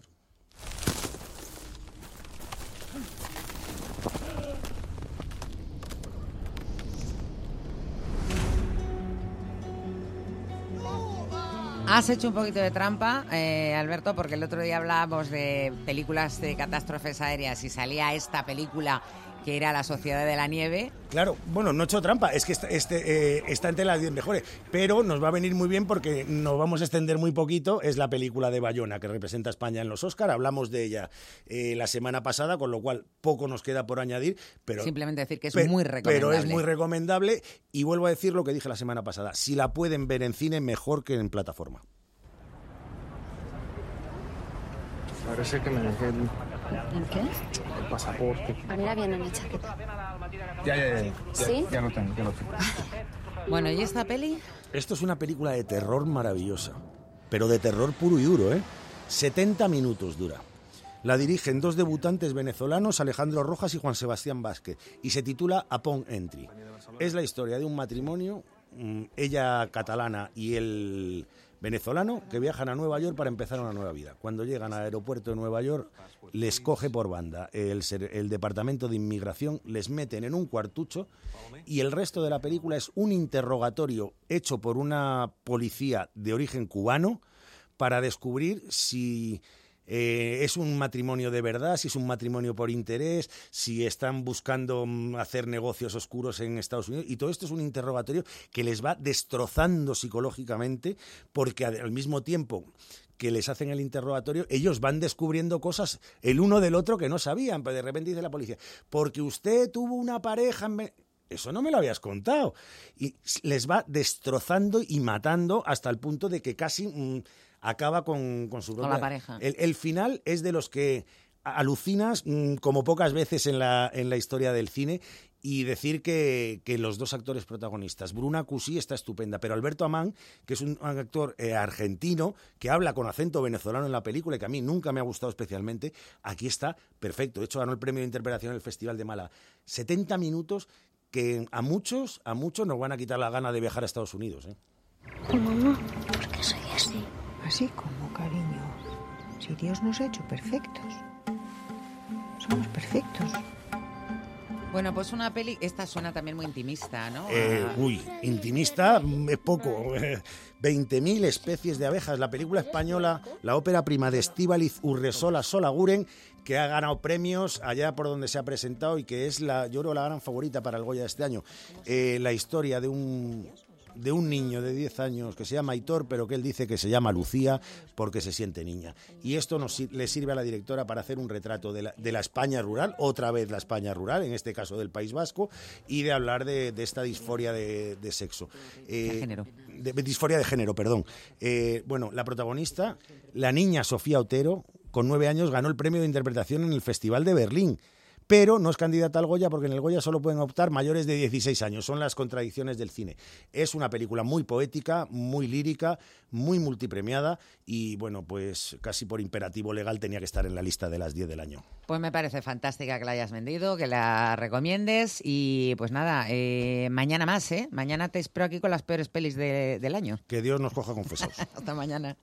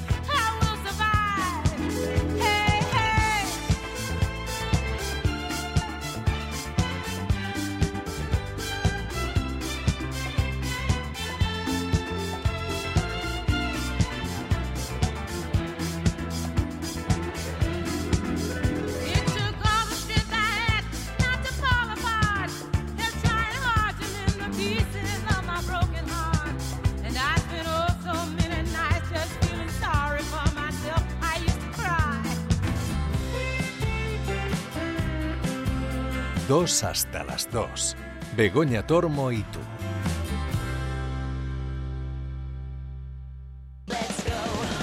De lunes a viernes, Madrid trabaja, con toda la información del mercado laboral en Onda Madrid, con ofertas de empleo y cursos de formación gratuitos cada día, a las 3 de la tarde, con Javier Peña.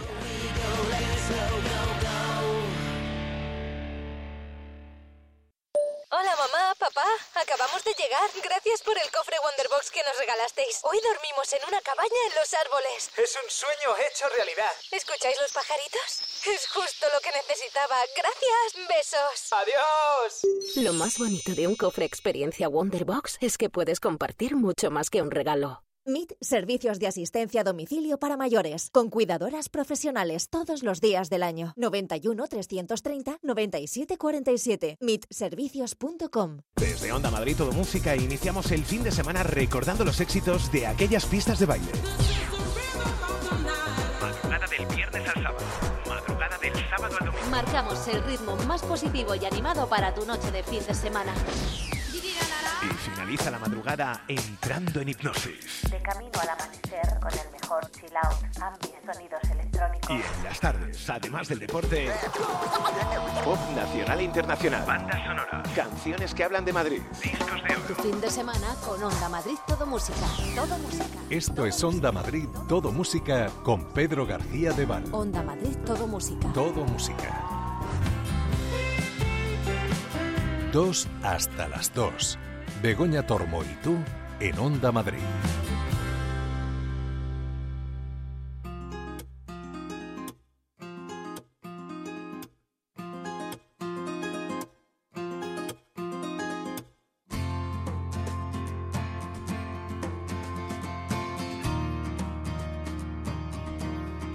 Bueno, pues estamos eh, ya en tiempos de hablar de vinos, eh, de escuchar, si es tu caso, y sobre todo de ponernos un poco a lo que nos diga Mar Romero, que Buenos es días. muy buena. Yo a lo que tú Yo lo que digas. sugieras, simplemente.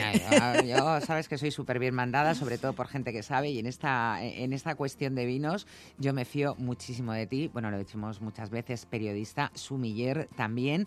Y eh, bueno, pues eh, las fiestas, bueno, todavía quedan reyes y esas cosas, porque eh, hoy, es, no, hoy es el Día de Reyes y, y estamos ya, pues eso, eh, poniendo punto final a las celebraciones navideñas. Pero eh, yo creo que los vinos que nos han acompañado a estas fiestas, que alguno habrá conocido, muchos están muy ricos, pero dicen, madre mía, pues es que esto es un presupuesto. Así que yo te he pedido vinos para fiestas, pueden ser estas que, que acabamos de tener, oye, una fiesta de un cumpleaños, una cena, una ocasión especial que tengamos, pero apañadetes de precio, Mar Romero. Y para Apañadetes. además estas fiestas, ¿no? Bueno, eh, yo siempre digo lo mismo, ¿no? Que, que, eh, es una alegría que en nuestro país podamos hacer eh, brindar y, disfrutar de vinos que, por supuesto, de intachable calidad y sin hacer desembolsos excesivos, ¿no? Y esto nos pasa mucho cuando viajamos, solo nos damos darnos una vuelta por cualquiera de esos países vecinos, Francia o Italia, sin ir más lejos, ahí es donde nosotros tomamos conciencia de ese privilegio que tenemos de poder disfrutar, pues prácticamente a diario, eh, pues vinos incluso por, por menos de 10 euros de una calidad dignísima, vamos, esto y es verdad que España en la franja de los 15 a 20 euros es insuperable, ¿no? A la hora de comprar una, una botella de vino, porque esa calidad que encontramos es más que recomendable, desde luego. Así que bueno, subimos un poquito el listón porque estamos despidiendo las navidades, pero lo vamos a hacer en vez de con 10 euros, que ya te digo que podríamos encontrar referencias súper dignas, pues vamos a intentar gastarnos de 15 a 20, ¿no? Y bueno, en esta mesa que nos queda de, de Reyes, pero en cualquiera ya a partir para este 2024, es verdad que cuando nos reunimos amigos o diferente gente con diferentes gustos, pues también es verdad que a veces hay que tener en cuenta en la mesa pues quiénes son y por qué no poner uno o dos vinos blancos o uno o dos vinos tintos en vez de, de que obligar a alguien a que, a que pruebe lo que no nos Claro. gusta, ¿no? O No, lo no, que y no hay, le hay gusta. gente que le gusta. Yo, o sea, Claro. tú lo sabes perfectamente, a mí me gusta más el tinto. Claro. Y no me importa tomar tinto Y con tú un bebes pescado. tinto y yo bebo blanco. Claro, y, a ya ti te gusta más el blanco y no pasa nada, porque Claro. cada uno, el vino al final es una cuestión también de disfrute. Al final, ¿no? Igual le vas a obligar a alguien a que disfrute con lo que no le gusta. Bueno, pues empezamos, eh, por ejemplo, con un Rueda, que a mí me encanta, una- un vino de denominación de origen Rueda, que es el Campo Elisio Cubé Alegre, en este caso el 2022. Mm, Campo Elisio es una de las bodegas de referencia de la denominación de origen Rueda, pero también de Toro en tintos y. Rueda en blancos de François Lurton, ¿no? Estos vinos blancos son 100% verdejo y desde luego que han alcanzado un reconocimiento en los últimos años increíble, ¿no? Y aquí es un monovarietal de verdejo ecológico también eh, y bueno, pues ahí sí que él, eh, François ha buscado esa máxima expresión del terruño, también de la uva, ¿no? Y lo bueno que tienes, o de original que tiene este vino, es que tiene un proceso de vinificación bastante novedoso, que es que va ensamblando distintas fermentaciones. Eso es muy francés también, Sí, ¿no? O sea, que no solamente utiliza la barrica de, ma- de madera, sino también fudres, que suelen ser de unos 2.000 litros, ¿no? Es esa recipiente grande. Las tinajas de grés también, sobre todo, no eh, huevos de hormigón también, en fin, eh, los depósitos de acero inoxidable. Y al final lo que consigue es un vino pues con muchas notas cítricas que le dan sensación de, de frescor, es muy sabroso, muy, muy untuoso. Y tiene ese final amargo de los verdejos ricos, de verdad, de los que son la variedad que no tienen levaduras de estas que un sabes poquito, que, ¿eh? Que nadie mm, se piense que es amargo, no es un no, es, es un amargo, eh, o sea, no es, un- no es una acidez fea, sino es un amargor agradable que es lo que denota que estamos ante una variedad de verdejo auténtica, ce- ancestral, y no esos vinos de levaduras artificiales que nos sabían siempre a plátanos o a piñas o como muy tropicales, ¿no? ¿Y Este qué precio tiene este? Y este estamos hablando de, de 15 euros. Oye, pues está muy bien. Sí, hay una... Me lo habías vendido también que me estaba Sí, sí, sí, hay, que hay un trabajo de verdad, a mí es uno de mis vinos eh, de rueda preferidos, ¿no? Te voy a uno poco conocido, pero que a mí me gusta mucho hablar de esta bodega, se llama la bodega Más que Vinos y pertenece a la indicación geográfica protegida de vinos de la tierra de Castilla. Están ubicados en Cabañas de Yepes, es una bodega toledana, ¿no?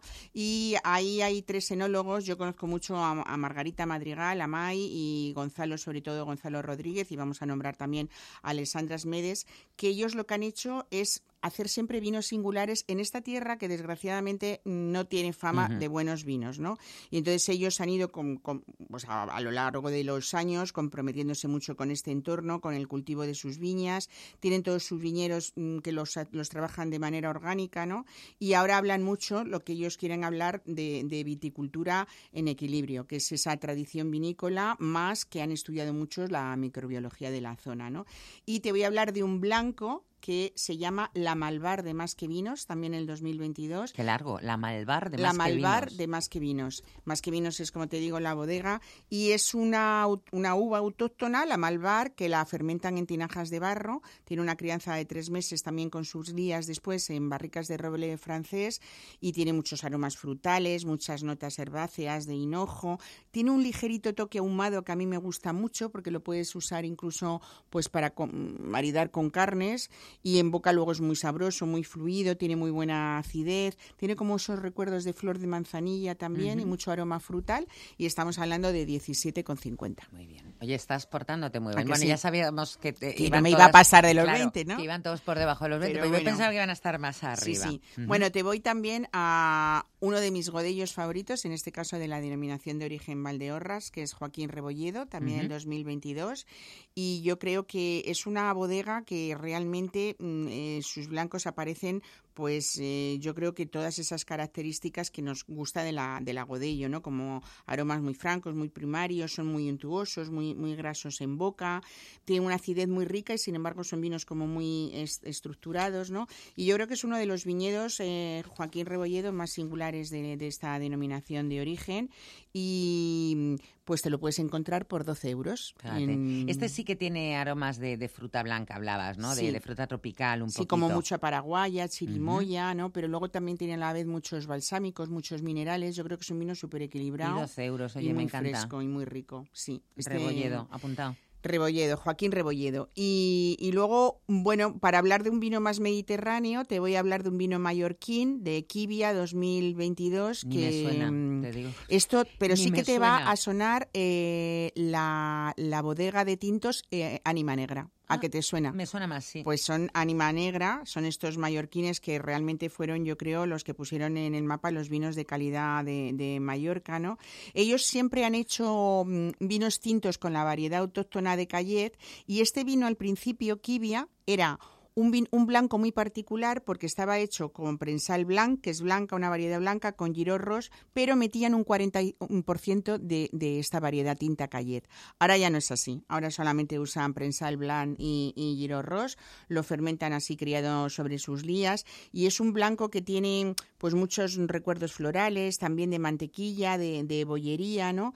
Y como, como un recorrido en boca como maduro que también le hace que sea un vino como muy, lo que llaman un vino gastronómico, que sirva para todo. ¿no? Para carnes y para todo. Es muy elegante el final que tiene y un, un largo final y estamos hablando de 15 euros.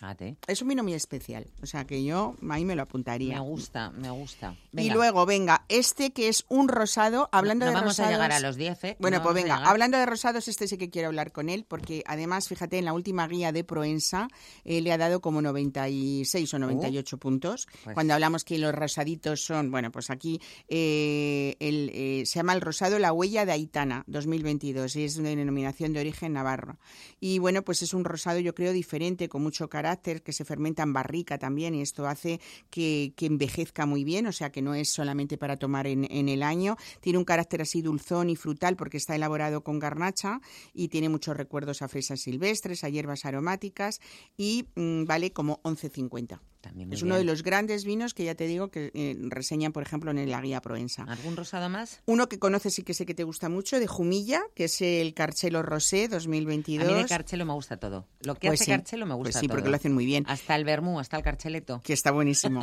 Pues es el primer vino rosado de esta bodega eh, familiar, como decimos, de Jumilla. Está hecho además eh, de una parcela de, de variedades monastrel de, de viñas viejas que están plantadas en vasos, o sea que tienen, pues eso, pues más de 60 o 70 años y bueno, pues tiene muchos, muchos aromas intensos a flores blancas, a rosas, a fruta roja y luego tiene eh, esos eh, eh, como caramelo rojo, como yogur, esos lácteos muy ricos que tienen los rosados y bueno, es ligero, con muchos recuerdos a guindas y vale 10 euros. Madre mía. Y tiene una etiqueta preciosa que cuando lo veas eh, te va a encantar. Sí, pues O sea, además es para un regalo. Fíjate, está bien. y me voy a una bodega para hablar de tintos de Ribera del Duero, que también sé que te gusta mucho, esto tendremos en común, y al- el tinto crianza de Abadía San Quirce 2020. También me gusta mucho, Nos sí. vamos a Burgos, a la Ribera Burgalesa, que estamos hablando ya pues de Ribera del Duero mucho más frescos. A mí hay un vino más básico de estos todavía que me encanta, que es como lo que llaman roble, pero aquí son seis meses de barrica, o sea que supera el roble. Pero aquí ya nos vamos al crianza, que estamos,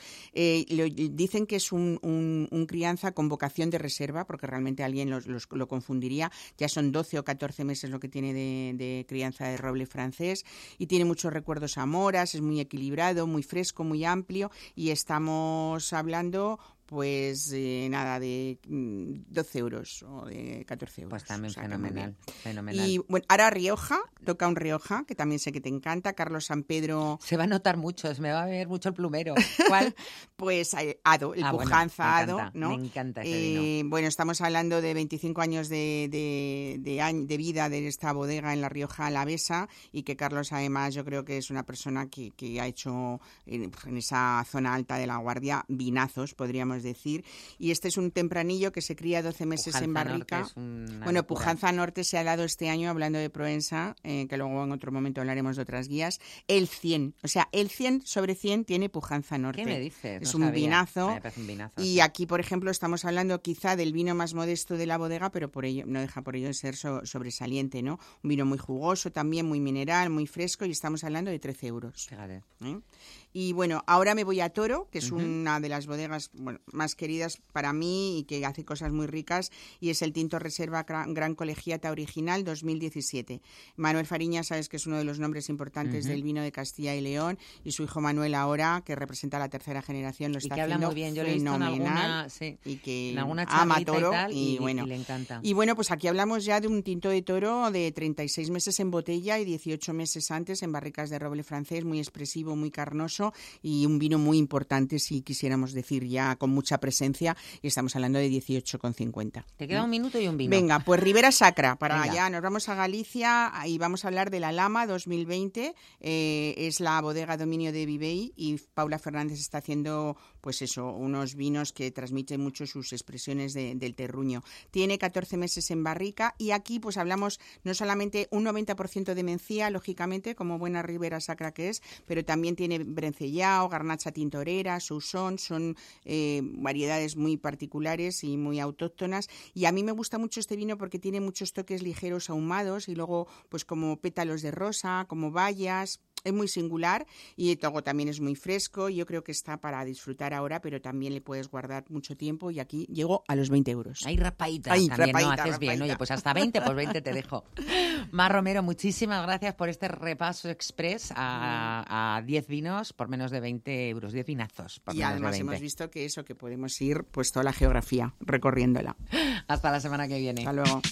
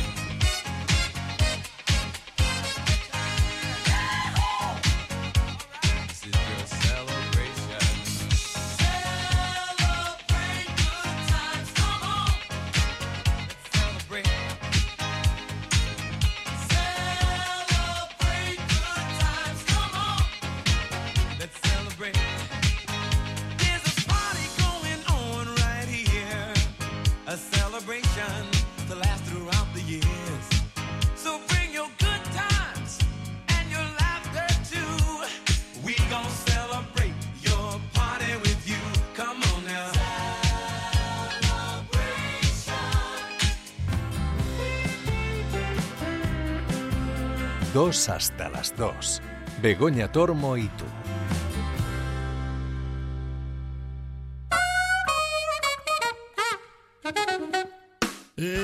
pasa audiencia? Soy Mariano Mariano y quería comentaros que de lunes a viernes a las 12 de la noche podréis escuchar Mentes Peligrosas, aquí en Onda Madrid.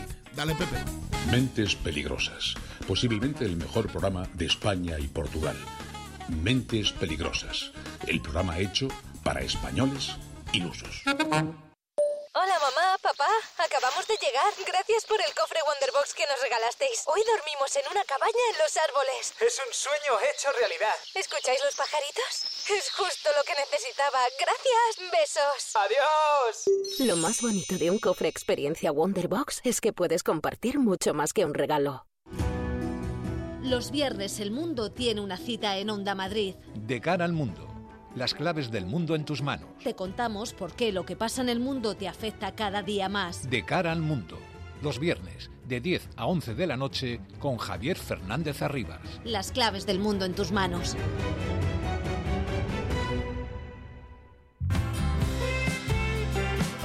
Dos hasta las 2. Begoña Tormo y tú en Onda Madrid.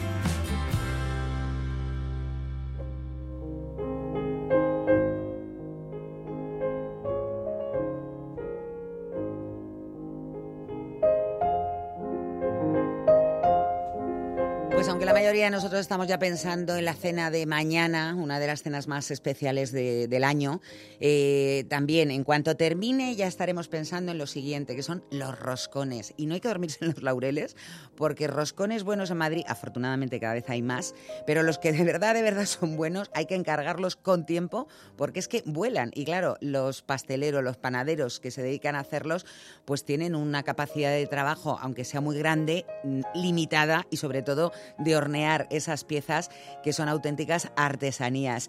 Uno de esos hornos que trabaja, eh, bueno, pues eh, yo creo que ahora mismo a tutiplén, como decían los de Goma Espuma, es el horno de Babet y, y Bea Echeverría a la cabeza de este horno. Bea, muy buenas. Muy buenas, muy buenas. Mira, te he puesto la música de- del horno, del festín de Babet, ¿eh? De, de fondo. Ey, qué maravilla. Esto es, todo, vamos, esto es como en casa. Muchísimas gracias. No, por Dios, un, placer. Oye, decía que estáis ahora, porque claro, la gente se acuerda de, de Santa Bárbara cuando llueve, dice, voy a comprar un roscón. Pero es que vosotros empezáis la temporada de roscones, eh, pues yo no sé exactamente el día que arrancáis, y termináis un poquito pasado Reyes, o cómo lo hacéis vosotros en el horno. Pues mira, nosotros empezamos, o sea, ya tenemos alguna prueba inicial, sobre todo para probar las frutas y tal y cual, en septiembre incluso, que son pruebas que son para obrador, pero que alguna sale a tienda porque a nuestro cliente le divierte todo participar en el proceso creativo del roscón. Luego ya realmente empezamos ya más fuerte en noviembre, porque en noviembre, aunque es muy pronto, pero ya estamos haciendo, pues por ejemplo, eh, hay envíos a prensa, hay también eh, de pronto alguien que los pide para algún evento a primeros de diciembre, entonces ya estamos haciendo, hacemos también rosconcitos porque Los chiquititos, bueno, los tipo... Claro, para al que no se quiere comer ya un rosconazo todavía, y, eh, así que bueno, empezamos por ahí. Y luego seguimos un poco hasta que el cliente ya lo deja de demandar, que dependiendo del año, eso es muy interesante, dependiendo del año puede ser febrero o puede ser marzo. ¿Qué dices? Eh, Hasta sí, marzo sí, comiendo roscón. Esto es como cuando te encuentras con alguien que te dice ¡Feliz año! Dice, pero si estamos en Semana Santa. ¿Qué dices? Pues sí, ¿sabes qué pasa? Que hay rezagados, o sea, primero hay gente, por ejemplo, que solo lo ha tomado en Reyes nuestro roscón, y entonces de pronto dicen, bueno, lo, lo quiero volver a tomar, y hace un poco de ilusión tomar las cosas un poco a destiempo. Bueno, o, o que no lo ha podido probar, porque estaba diciendo yo, o sea, yo he arrancado diciendo que la gente no se duerma, que como quieras un roscón en concreto, hay que encargarlo, porque vosotros, me imagino que la producción estará a toda máquina en estos días, pero claro, tenéis una limitación, tenéis unos hornos, tenéis unas dos manos cada uno, o sea, en fin, que tampoco Claro, se cuando- puede, ¿no? Si tú, si tú no congelas, o sea, si no se congela el roscón, si no se hace el roscón en agosto, se congela y se guarda, y luego se saca en diciembre, que es lo que pasa muchas veces, Claro. pues cuando tú haces el roscón en directo, o sea, es decir, yo te preparo tu roscón que me has encargado y mañana lo tienes listo para llevártelo a casa, pues esto ah, es una limitación para un obrador pequeño, desde luego. O sea, nosotros, pues al final, eh, es un obrador pequeño. Entonces, intentamos hacer todo lo que podemos porque no nos gusta dejar a nadie con las ganas, pero siempre cerramos las reservas antes de que, de que, de que- o sea, cerramos las reservas. Claro. Siempre dejamos unos poquitos, ¿eh? porque unos poquitos, no muchos, pero unos poquitos roscones por tienda, unos de emergencia, por si hubiera algún error, que siempre puede ocurrir, y luego otros, pues para algún afortunado despistado. aparece por ahí y se lo encuentra. Bueno, Eso pues es ahora vamos a- al turrón, como se suele decir, pero en este caso al roscón. Vamos a ver cómo es ese roscón. Yo voy a- lo digo muchas veces en el programa, no soy nada golosa, como muy poco dulce. A mí me pierde la grasa, me pierden otras cosas. Pero bueno, el roscón es una de esas cosas que por tradición lo comes. Y yo voy a confesar, y lo digo aquí de verdad, que el mejor roscón que yo he comido es el tuyo, vea. Porque además Ay, es, no, te lo digo, a ver, yo es que si no, no, te- no lo diría así. te- lo digo con, convencida, porque primero es un roscón eh, eh, clásico que sabe, a, a- que sabe a roscón, que no necesita ni natas, ni trufas, ni nada que muchas veces hay que meterle porque el roscón es seco como, como un zapato. Y porque, mm, eh, y porque luego, además es un roscón que aguanta. Es como eso que se dice de los panes, ¿no? Que aguanta, que no te lo tienes que comer de una sentada, que lo tienes tres, cuatro días, oye, y está el roscón igual. Es impresionante, sí. La verdad que sí. O sea, yo creo que nosotros sabes que nuestro roscón, como, como bien has dicho, ¿no? En sabor y, y en, y en elaboración es muy purista. Es un roscón auténtico eh, y, y- nada industrial. O sea, yo creo, porque a veces hay personas que les dicen, ¿sabe poco a roscón? Digo, no, no, no, sabe, es completa, sabe completamente a roscón. Lo que pasa que a veces nos hemos acostumbrado a ciertos sabores un poco más químicos en cuanto a la naranja, que rallar naranja es muy complejo y aguas de azares menos puras y tal. Y, me- y más baratas. y más baratas, claro. Hombre. Todo tiene al final tiene que ver con eso, es lógico, ¿no? Y, y, y nos, y- pero cuando, o sea, el roscón sabe totalmente a roscón y si tienes al lado un brillo, si te tomas un roscón, sabes que hay una diferencia enorme. Pero es verdad que como el formato es un poco diferente y lleva este molde que le permite un desarrollo a la amiga. Sí, porque que le es has metido, le has metido el, el- el- el molde, digamos, que estamos acostumbrados a ver en los panetones, por ejemplo, ¿no? Sí, es un poquito diferente porque es un molde con, con circulito, o sea, no es un molde... Sí, porque claro, es un rosco, no es un bollo, es un roscón. Claro, tiene agujeros. Un poco atrevidos, ¿eh? fíjate, yo cuando empecé con Babette en el 2013 con la panadería, ya tenía en, en mente hacerlo así, porque me parecía que iba a conseguir una altura que iba a desarrollar la amiga de una manera que le iba a hacer exquisita. O sea, yo quería hacer una amiga tan buena como la del panetone. Me parecía que era un poco pena no conseguir esas migas tan fascinantes que tiene el panetone, ¿no? Y entonces, el tercer año lo probé y nos quedaron unos roscones espectaculares, pero no nos atrevimos. Llevábamos poco tiempo y no nos atrevimos. Yo pensé, es demasiado rompedor, se nos va a echar la gente para atrás. Pero ya en el Pero vamos a ver, se hacen roscones de, de sobrasada. ¿Qué me estás hablando de verdad, rompedor? Una cosa que hace mejorar el, el- el dulce. Es verdad, es verdad, ¿eh? pero, pero vamos, o sea, como todo, pues te- te- es diferente y bueno, ya nos, al final nos atrevimos. En el séptimo año creo que fue, decidimos, vamos a por ello y no me arrepiento, ¿eh? o sea, es nuestro roscón, es muy nuestro y tiene esta particularidad, pero le da una amiga pues eso, que además viciosa, porque te comes y es como, oh, quiero un poco más. O sea, yo, yo- yo ayer estuve haciendo y de verdad, te- estuvimos además grabando un vídeo cortándolo y me comí dos trozos, que normalmente claro, tanto no, no- es que es que es un, un absoluto, es un absoluto placer. Y es un placer por, por el producto, o sea, por la materia prima que es clave, evidentemente, y, y eso lo hace todo, ¿no? La, la ralladura lo hace todo, la mantequilla, eh, nosotros utilizamos huevos buenísimos ecológicos, una mantequilla excelente, tal. Pero luego también es el desarrollo de esa amiga, cómo desarrolla esa amiga, y que no Sí, se porque te digo, a mí me das esos ingredientes tuyos de la mantequilla, el agua de Luca de Tena, los huevos ecológicos y tal, y te hago un bodrio que ni te cuento. O sea, que es que no le quites mérito. Es verdad que hay que trabajar con los mejores ingredientes, pero es que la técnica, y sobre todo en panadería, en pastelería, eh, la técnica, la, la mano, porque muchas veces a mí me hace mucha gracia cuando te dan las recetas que dice la gente, no, es que lo bueno de la pastelería es que es todo medido y todo pesado. Digo, ya, pero es que las masas no se comportan igual a distinta temperatura. Es verdad, y- y están medio vivas, o sea, es que tienen vida propia, es que son muy... ¿eh? Es verdad que hay que conocerlas. Mira, en, el, en, en- en mi libro Los elementos del pan, y perdona que lo mencione, No, no, hay una Dios. receta del roscón de Reyes. O sea, pongo dos versiones, pero hay una que es un poco como para, para quien no sabe amasar, para quien no sabe, que es, es increíblemente fácil. O sea, eso va un poco en contra de la, la venta de nuestros roscones, pero no importa, porque yo creo que es tan placentero hacer roscón en casa como es también placentero tener uno además que te compras. Y, y realmente, fíjate que yo creo que eh, sí se puede hacer sencillo si la receta, o sea, si el origen, si quien te lo explica lo hace bien, sí puedes hacer un buen roscón en casa. La pena es que quizá hay algunas fórmulas un poco malejas que se han puesto, que, que se usan mucho y que no, y es un poco pena porque no son tan buenas. Y sin embargo es muy sencillo. O sea, no hace falta una máquina, no hace falta una máquina que te diga que te lo hace ella sola, no. Realmente se Pero hace hacer. falta paciencia y hace falta tiempo, ¿eh?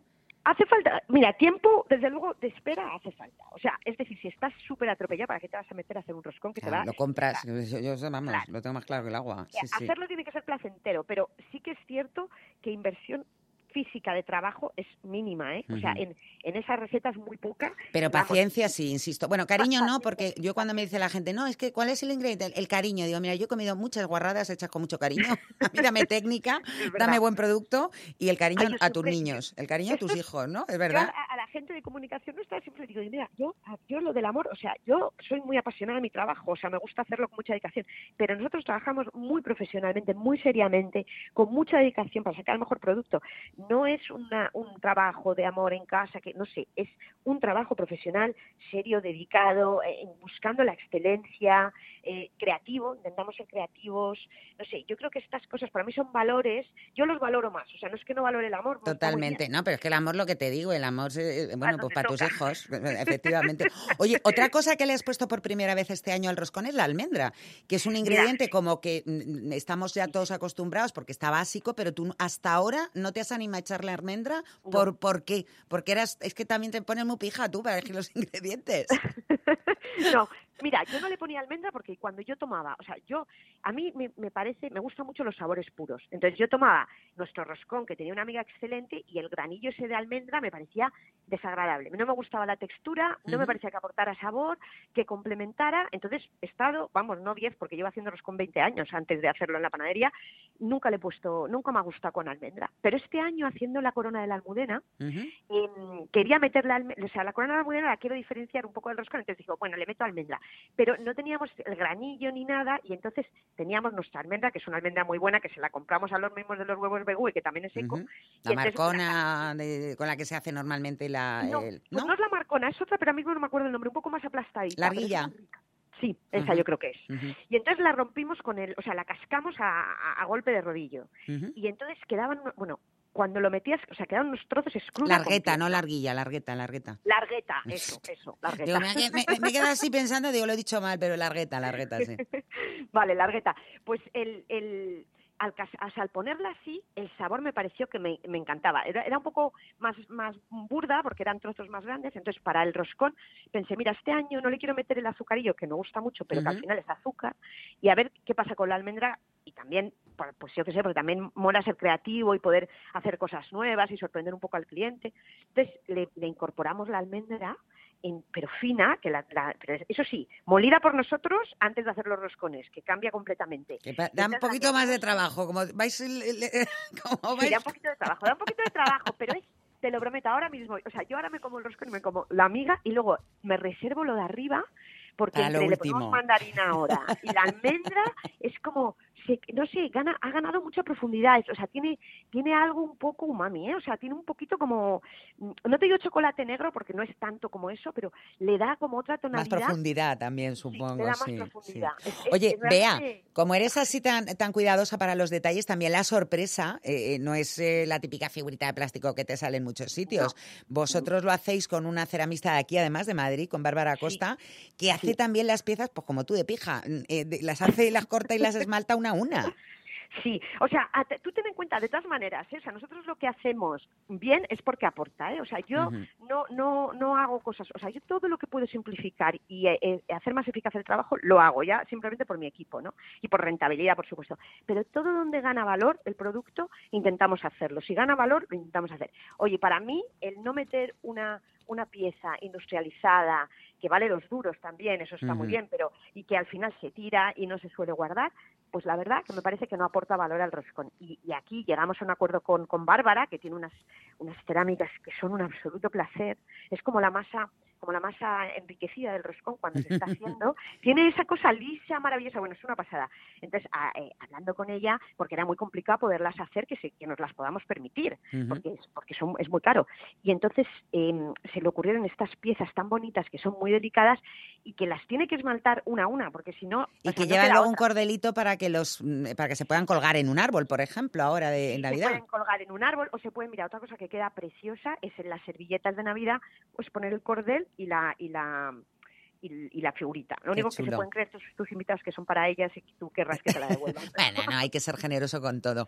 Pues vea, Bea Echeverría, de verdad que me encantaría seguir hablando contigo porque podríamos seguir, pero es que el tiempo es limitado, ya sabes, en la radio y te tengo que decir adiós. Eso sí, que trabajes mucho ahora en estas fiestas y luego ya que puedas descansar y, y que nada, que muchísimas gracias también por habernos dedicado estos minutos en una época en la que yo sé que estáis, eh, pues eso, de cabeza con el trabajo. Muchas gracias, que terminéis muy bien el año y lo empecéis mejor todavía. Feliz año también para ti. Un besazo. Igualmente, Oye, por un cierto, quien quiera reservar el horno de Babette con dos T's, elhornodebabete.com. Un Sí, besazo. o el roscondebabete.com, valen las dos. Fenomenal. Beso. Un abrazo.